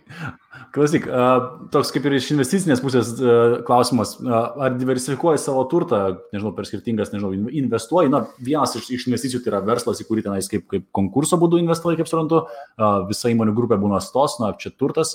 Ar dar kažkur tai diversifikuoji be šito, ar, ar, ar, ar joji ant, ant verslo pagrindė? Joju ant verslo, nes tikrai neturiu laiko apsisukti padaryti. Taip, esam versle nupirkę šiek tiek žemės, nu, ne šiek mhm. tiek esam nupirkę Vilniaus mieste, Vilniaus mieste 3,5 hektaro ir rajone esam nupirkę hektarą su, su kažkiek. Nu, čia tip, tipo planai toliau plėtrai ir, ir, ir, ir darimai aš turiu šiek tiek atsidėjęs savo sąskaitoj, kad blogiausiai, kad galėčiau išgyventi ir netrukdomas kurti, toliau daryti. Esu, jeigu taip žiūrėti į verslo diversifikavimą, kaip čia visi sako, tai neturėk verslo vienoje šalyje, tai turėk e, skirtingos ir bus mhm. gerai. Tai aš dabar turiu šešiose šalyse šikną, tokią pačią, kaip, kaip žinai, kaip, kaip vienoje. Ir šešis kartus didesnį galvos skausmą negu kitam uh, negu kitam. Bet, e, bet iš esmės, ką noriu pasakyti, kad e, aš turiu, be verslo turiu, pavyzdžiui, transporto inovacijų asociaciją. Nu, tai aš mhm. ten galiu dalyvauti europinių pinigų pritraukime visokiem tyrimam ir kitiem dalykam. Tai tam tikra prasme tai yra diversifikavimas. Esu namo bendrijos pirmininkas, tai gaunu galvos skausmą, bet gaunu darbo užmokestį, tarkim, atlyginimą, kuris man irgi mažas, bet, vat, pavyzdžiui, mano Džiugina, YouTube reklamai ir Facebook reklamai man to darbo užmokesčio užtenka. Aš turiu ten kortelę, prie, jinai pririšta prie, prie, prie Google AdWordsų ir viskas puikiai veikia. Tai, tai čia iš, iš tos pusės aš esu šiek tiek diversifikavęs. Nu, dar žinai, aš esu ramus, jeigu kas nors, nu nežinau, čia E, kas nors atsitiktų taip, kad aš čia, ta prasme, parduočiau savo dalį, va dabar būna stoj ir išeičiau, tai aš turiu dar N veiklų, kur esu užsimatęs, kur veikti ir, ta prasme, nenumirčiau kaip žmogus nesirealizavęs, nes labai turiu dar daug noro realizuotis ir gaučiau pajamų. Tai iš to pat gaučiau sporto. Ką aš blogesnis už žalą, už mantą matukaitį ar ten už kitus, už kitus lenktynininkus, aš irgi galiu reklamuoti gerti vandenį, ten, žinai, ten gre, gręžti ar dar ten ką daryti. Tai, ja, tikrųjų, tai kodėlgi ne, kodėlgi ne. Jo, jo. Iš tikrųjų, daug kas sako, kad Lietuvoje motosportą, autosportą negali uždirbti, bet, nu, akivaizdu, kad jeigu tai darai iš širdies, nu, darai su, su energija, gali ir ten uždirbti pinigų realiai. Nu, Ne, tai čia faktas, kad gali, čia tiesiog tik tai reikia dirbti. Tai su čia, jeigu jūs galvojat, kad mūsų, pavyzdžiui, su agro rodeo susitarimas tai yra užsiklijuoti lipduką ir už tai mes ten davėm keliasdešimt tūkstančių, tai tikrai ne. Tas žmogus atidirba pilnu, pilnu tempu, tiek motivuodamas, tiek pritraukdamas mūsų klientus, tiek tiek įkvėpdamas mūsų darbuotojus. Ta prasme, tai yra, yra daug dalykų, kuriuos, tu, kuriuos, kuriuos jie atidirba. Ta prasme, mes, mes padedam pasiekti jų tikslą, bet jie padeda pasiekti mūsų tikslą. Ir tai yra, tai yra susitarimas. Tai aš tą išmanydamas, tą žinodamas galiu prieiti. O kitas dalykas, aš plemba visą laiką sakiau, galiu įti mokyti. Aš labai turėjau gerą pavyzdį, labai labai trumpai. Tai mano... Bet gerai, vienas dar klausimas yra apie mokyklą. Tai, nu, čia žinok, čia į temą. Aš manau, kad mes Davai. gerai, gerai čia. Bet apie, apie mokymą, nes vienas klausimas yra apie mokyklą, žinai, bet ir čia galėsim tą paliesti, Karolis kaip tik klausia, bet apie mokymą, papasakok apie savo tą norą mokyti. Ačiū Karoliu už šitą klausimą. Tai e, kaip mokau vaikus, iš tikrųjų, e, iš pradžių, pradžioj va, šito viso karantino, kaip ir buvo proga, tipo, įeiti į tą mokymo, nu, va, visą programą ir čia sakiau, va, tuo aš ištaisysiu visas spragas, ką jie yra praleidę. Nes jeigu realiai, tai aš matau tą patį kaip ir pas mane. Mano mama ir tėtis buvo taip mane likti paleidę. Nu, tu prasme, mano mhm. atsakomybė čia viskas buvo. Tai aš bandžiau iš pradžių eiti per tą pusę, kad, uh, ale, aiškinsiu, kam čia reikia tų mokslų. Nu, vat, ką tu pasieksi su tuo. Mano vaikas labai nori, nori pavyzdžiui, ten, jam, jam pavyzdžiui, groja, aš, aš taip, žinai, paprastom mašinom kalbu, jam groja ten Bugatti Čironas, žinai, ten sakau, atčironas ar vyronas, nu, ta prasme, tai, tai vad, kad pasiektum, tai vad reikia, žinai, suprasti, padaryti. Ten žiūri Formulę 1, nes šiek tiek bandė irgi lenktyniauti, jam visai neblogai sekėsi, nu, žinai, kaip ta tokia pradedančiųjų mhm. sėkmė. Tai uh, žiūri Formulę 1, atsakau, nori, tai vad gali būti ten, žinai, tuo Formulės 1 lenktynininkų. Aš gal, aš gal komandą turėsiu, kodėl čia žymelis sako MBA komanda, aš sakysiu Formulės 1 komandą. Tai, tai, tai Tai bandžiau paaiškinti, kad per tai, kad sukelti kaip čia motivaciją, argumentus, kodėl reikia mokytis, nes man tai atrodo, kam, kam reikia. Arba bandžiau išsiaiškinti, kas per kur, per kur skauda, žinai, kur, kur, kuria, kokia vieta turėtų padėti mokytis ir suprasti. Tai dukrytai vieni dalykai, suneliui kiti dalykai, bet paskui, kai supratau, tas skaupas mokslo, nu, yra toks milžiniškas, kad va ten čia nerašiau, kad ieškau sūnui anglų kalbos repetitoriaus, nes, nu, blemba, ten, žinai, present simple, present continuous, nu, sunku man išaiškinti. Ir aš suradau YouTube daug pavyzdžių, bet, nu, tikrai sunku. Tai, tai mano reikalas, kaip čia pasakyti, kad bent jau suprastų, iš kur tas informacija ir iš to žinios ateina, o jau paskui kaip bus. Ir kitas dalykas, tai prižiūrėti, kad įvykdytų programą minimum tai, ką yra įsipareigojęs, kad nebūtų toksai,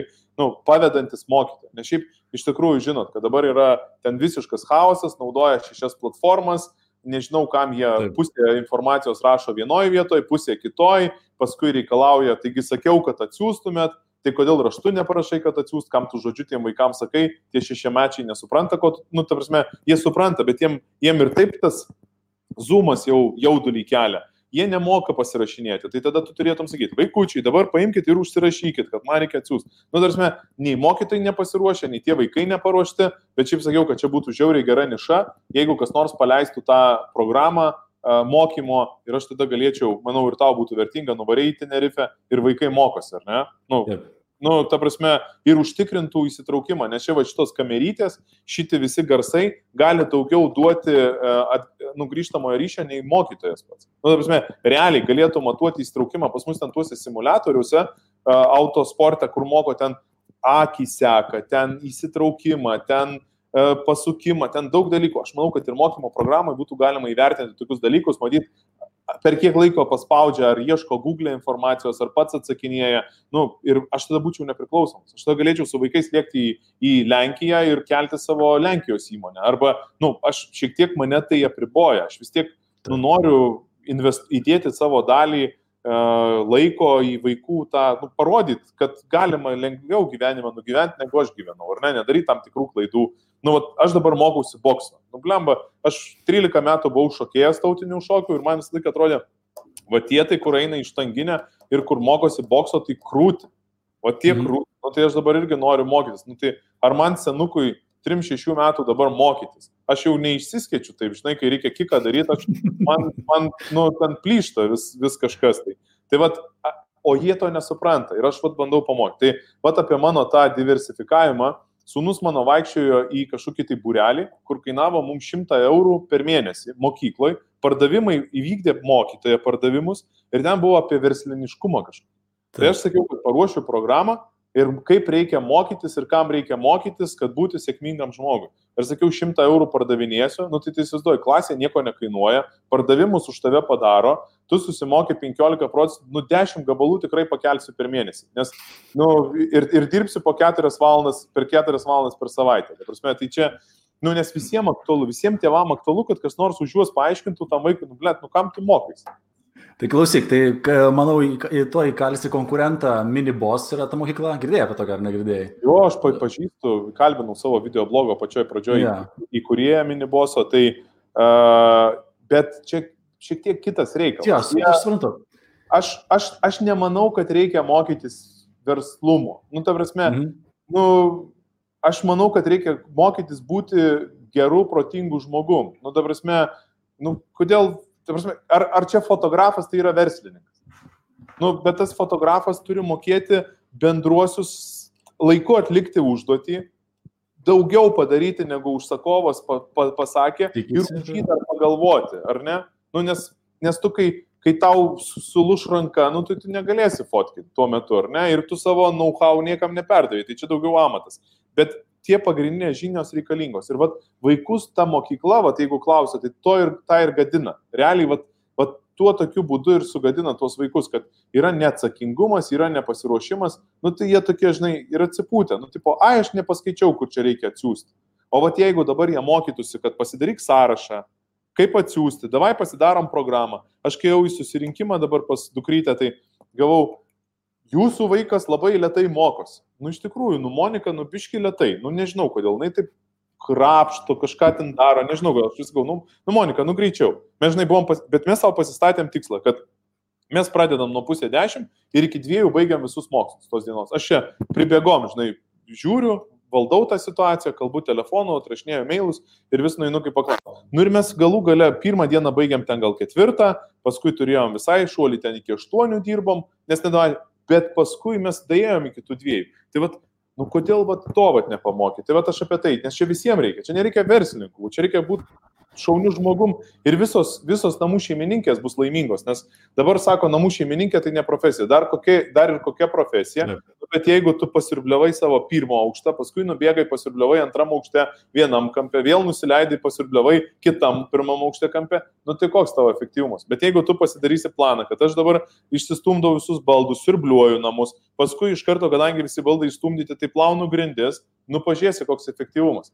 Iš kur va šito išmokti, supranti? Ir čia, čia tokie know-how, kur gerai, kai tėvai kažkieno tai kažkur iš kažkur atnešė tą ir išmokė. O kieno tėvai ne, neišmokė, ar, ar kas nežiūrėjo į tėvus, kai tėvai tvarkėsi, jie ten kažką kitą darė. Tai čia mano nu, daugiau į tą pusę. Vat šito mūsų sistemoje trūksta, nes ne visiems reikia būti genijam lietuvių kalbos.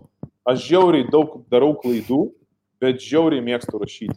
Man žiauriai patinka rašyti. Man, aš tiesiog kaip paleidžiu, jeigu man koks piktis užeina, tai aš jau ką nors rašau. Ir man tada aš paleidžiu, suprantate. Tai, tai nu, tai va, va, va taip, va. tai kodėl, kodėl, čia, kodėl čia turėtų būti visi koncentruotis, turėtume būtinai tik tai, kad rašyti be klaidų. Bet galėtumėm išmokti, kaip sukurti tą tekstą, kaip, kaip gerai išdėlioti, kad suprastų, kad, nu, tiesiog. O, daug, iš tikrųjų, pas, pasaulis labai smarkiai pasikeitė per pastaruosius 20, netgi 10 metų, o švietimo sistema taip smarkiai dėja nepasikeitė, tiek inovacijų ir... Ir bažnyčia. Tai čia va dvi vietos, kur niekas, niekas nepasikeitė, nes aš Ja. e, iš tikrųjų tikrai augau labai tikinčioje šeimoje, labai daug tos bažnyčios buvo ir dabar tokia pauzė ir po kurio laiko nuėjau į bažnyčią. Nubuliambo, vaikas žiūri YouTube e, apie tai, kai tuoj e, Maskas skris, skris į Marsą, o jam ten pasakoja dalykus, kur kas kaip atsiranda. Nu tai adaptuokitės, Hebra, come on. Žinai, nu, ta prasme, e, tradicijos, tikėjimas, e, disciplina yra geri dalykai. Nu, bet tai kodėl jūs pasakojate juos per, nu, koks vaikas tokiais dalykais tikės? Aš savo ir sunelį, ir dukrytę leidau į tikybą, nes šiaip man labai mokykloje mm. patiko tikyba. Aš ėjau, aš ten žinojau viską, man ten patiko, bet ir tie žmonės labai buvo tokie, nu, kaip čia, šilti ir, ir, ir nu, kaip įsitraukė, jie labai norėjo padėti visą laiką tie, tie tikybos ir aš įleidau. Bet viskas, mes jau dukra pirmą klasę baigė ir nebeeisim daugiau į tikybą, nes, nu, nu ta prasme, kaip, žinai, toks, jinai tam tik tokia žiūri vienus dalykus, o ten pasakoja tokius, žinai, ir atrodo, tai kas meluoja tada. Nu, toks, žinai, nu, ta prasme, nepapasakoja dėl ko taip yra, tai va, mokykla ir, mokykla ir bažnyčia, dvi vietos, kur, kur prašovė žiauriai. Jo, ir, ir, nu vėl, ir tikriausiai pabaigai, kad iš tikrųjų uh, kad ir kaip bebūtų keista, bet vyriausybės, valstybės vargu ar čia kažką ir, ir pagelbės, ne? nes realiai greičiausiai verslas, nes ir tą mes matom versluose, IT specialistų, pavyzdžiui, baisiai trūksta. Tas pats tiesą pasakius ir su vilkikų vairuotojais. Ir pačios įmonės ruošia savo specialistus, daro savo akademijas vidinės tam, kad realiai, nu, žinai, pasiruoštų darbuotojus, specialistus tų, kurių reikia, nes realiai mūsų esama švietimo sistema, jinai ruošia, nežinau, nežinau ką, bet, bet kažką ne ten, kažkur šauna pro, pro, pro šalį. Tai būtų švietimo sistema, kuri per eilę metų rinktų tavo visas savybės ir tau duotų kažkokį tai testą gale, kuris tau suformuotų, kad ten tavo, tavo, žinai, tas yra stiprioji pusė tave, vertybės yra tame. Ir čiagi visur duomenys yra, jau kipalta. O tu manęs šiandien ko klausi, tai viskas yra duomenys, kurie yra kažko, kažkada kažkur tai užmiršti, kažkur susidėlioja. Tai čia būtų daug kokybiškiau, daug laimingesnių žmonių, ir iš tikrųjų, vat, nu, jeigu mes teisingai dėliotumėm viską. Tai, bet galima ir savarankiškai tuos dalykus suprasti, juos nagrinėtis, ieškoti informacijos, žiūrėti YouTube, eiti į seminarus ir, ir viskas bus gerai. Nereikia. Iš, tikrųjų, iš, jo, iš kitos pusės mes turim daug galimybių realiai su va, to pačiu YouTube, akademijom online ir taip toliau panašiai, kurių spėjau daug kas net neišnaudoja realiai, tik pozicija, kad neįmanoma. Tai, tai čia kitas, kitas klausimas. Aišku, bet mes, mes tikrai dar to suvokimo ar va, tų žinių nelabai ne turim, kaip, kaip naudotis va, tom nuotoliniam priemonėm. E, nes iš tikrųjų čia irgi reikia tų tokių skilsų ir tu nori, ne, nori tu nenori. Nes čia, aš dabar susiduriu su tuo, nes vieno iš startupų mano aš pardavėjų noriu būti pats bent jau pirmame etape, kad gauti atgalinį ryšį ir plus ten klientai pakankamai didelės kompanijos, dideli sprendimai ir aš noriu pats daryti. Ir aš uh, ieškau, vat, kaip daryti online prezentaciją, žinai, teisingai. Ir pažiūrėjau, kad YouTube ten po prieš du metus įkelti video sulap, surinkę dabar po, po milijoną peržiūrų, matyt, ne aš vienas ieškau. Nu, to, žinai, kaip, kaip, teisingai, kaip, kaip teisingai padaryti, nes tu, kai pradedi čia šėrinti ekraną ir pradedi spaudinti tą, tai uh, žiūrėk, žmogus atsistoja ir nueina. Nu, ta prasme, ir jis nespecialiai, jam trūksta uh, Sako, žmogus, kai atsistoja ir pradeda vaikščioti, tai jam trūksta, jam trūksta vizualikos. Jisai smegenis bando sukurti, kaip tas anas galas atrodo. Tai gal čia turėtų būti koks nors garsas įdėtas, kad jisai sukurtų ir smegenis aprūpintų. Gal ten mes turėtume kokią žinutę, o įsivaizduokit, kad tenai yra taip ir taip. Žinai, tai. Tai čia nuo to, nuo to irgi labai priklauso, nes, nes tarp kitko, e, vat, kai darai tų video su normalia kamera kai darai vat, nuotoliniu būdu, daug, perž... daug mažesnės peržiūros yra iš tikrųjų, nes gal mes energetikos nes nesugebam atiduoti, gal perpildyta jau tos informacijos visi ir sako, ai, čia toks pats formatas. Nu, mm. bet gal, gal mes kai vienas kitą, žinai, šalia labiau jaučiam ir taip toliau, nu, nežinau, bet aš, aš apie tai matau. Tai vat mes, pavyzdžiui, formato tokio nepasirinkom, nors ten turim ir su Andriuliu sustarę, kad uh, turėjom kalbėti apie jo reiklumą ir, ir apie, apie pretenzijas iš prekės ženklam, bet aš, aš kol kas pristabdžiau ir sakiau, ne, aš nešaudysiu, lauksiu, kol pasibaigs tas karantinas ir darysim tada. Okay. Um, paskutinis klausimas. Kaip manai, kaip pasikeis pasaulis? Realiai vis tiek esi versle, turi didžiulę, sakykime, daug darbuotojų ir akivaizdu, kad šitas visas krizė, karantinas, na, pakeis pasaulį kažkiek. Kaip tu manai, kaip jisai pasikeis? O iš tų elementarių dalykų, tų bulšitų, kad mes ten tipo mažiau dabar turėsim komandiruočių, ten viską darysim online, ten daugiau dirbs iš namų, tai nesakysiu, uh, suprantu nuo to, bet kitas dalykas, kas pasikeis, tai uh, išauks vadybos lygis ir sugebėjimas mūsų duoti užduotis, uh, realizuoti, nes netgi man tokiam minkštam žmogui, man dabar daug lengviau pasakyti, pasakyti, kad, nu ne, bus va taip, o ne kitaip, nes to reikalauja ir to nu, reikia būtinai mūsų, mūsų dabar šių šių metų situacijai. Tai aš manau, kad tas taip greitai, nu, atėjęs, tas nebeišeis, jisai liks. Mm. Ir mes pasidarysim efektyvesni vadovai ir, ir, ir reiklesni. Kitas dalykas, mes dabar pradėjome vertinti labai nu, va, tą mūsų, mūsų darbą ir, ir įdirbį. Tai tas, manau, kad irgi, irgi tikrai pasiliks ir jisai niekur nedings. Ir ateityje mes nu, visai kitaip visai kitaip kursim tuos naujus produktus. Aš manau, kad dabar va, tie startupai, visi kiti, kurie tik tai valgia pinigus, jie, nu, čia juokiasi visi iš mūsų tų politikų, po tų pasakymų, kad verslas pragyveno mė, vieną mėnesį, tai čia matyti ne verslas, ar ne?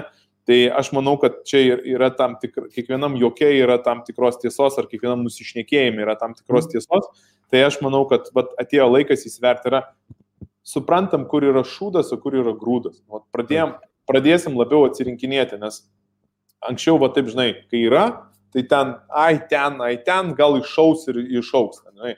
Startupų buvo politika investuoti, investuosiu į 10, nes pasiskaičiavus, kad 6 procentų palūkanos maždaug sugeneruoja statistiškai taip, vėl tie patys duomenys, tai tada man atsipirks. Dabar jau tu į 10 nebe, nebeinvestuosi, investuosi į vieną. Tai reiškia, tu būsi daug reiklesnis, daug, daug kokybiškesnis ir taip toliau.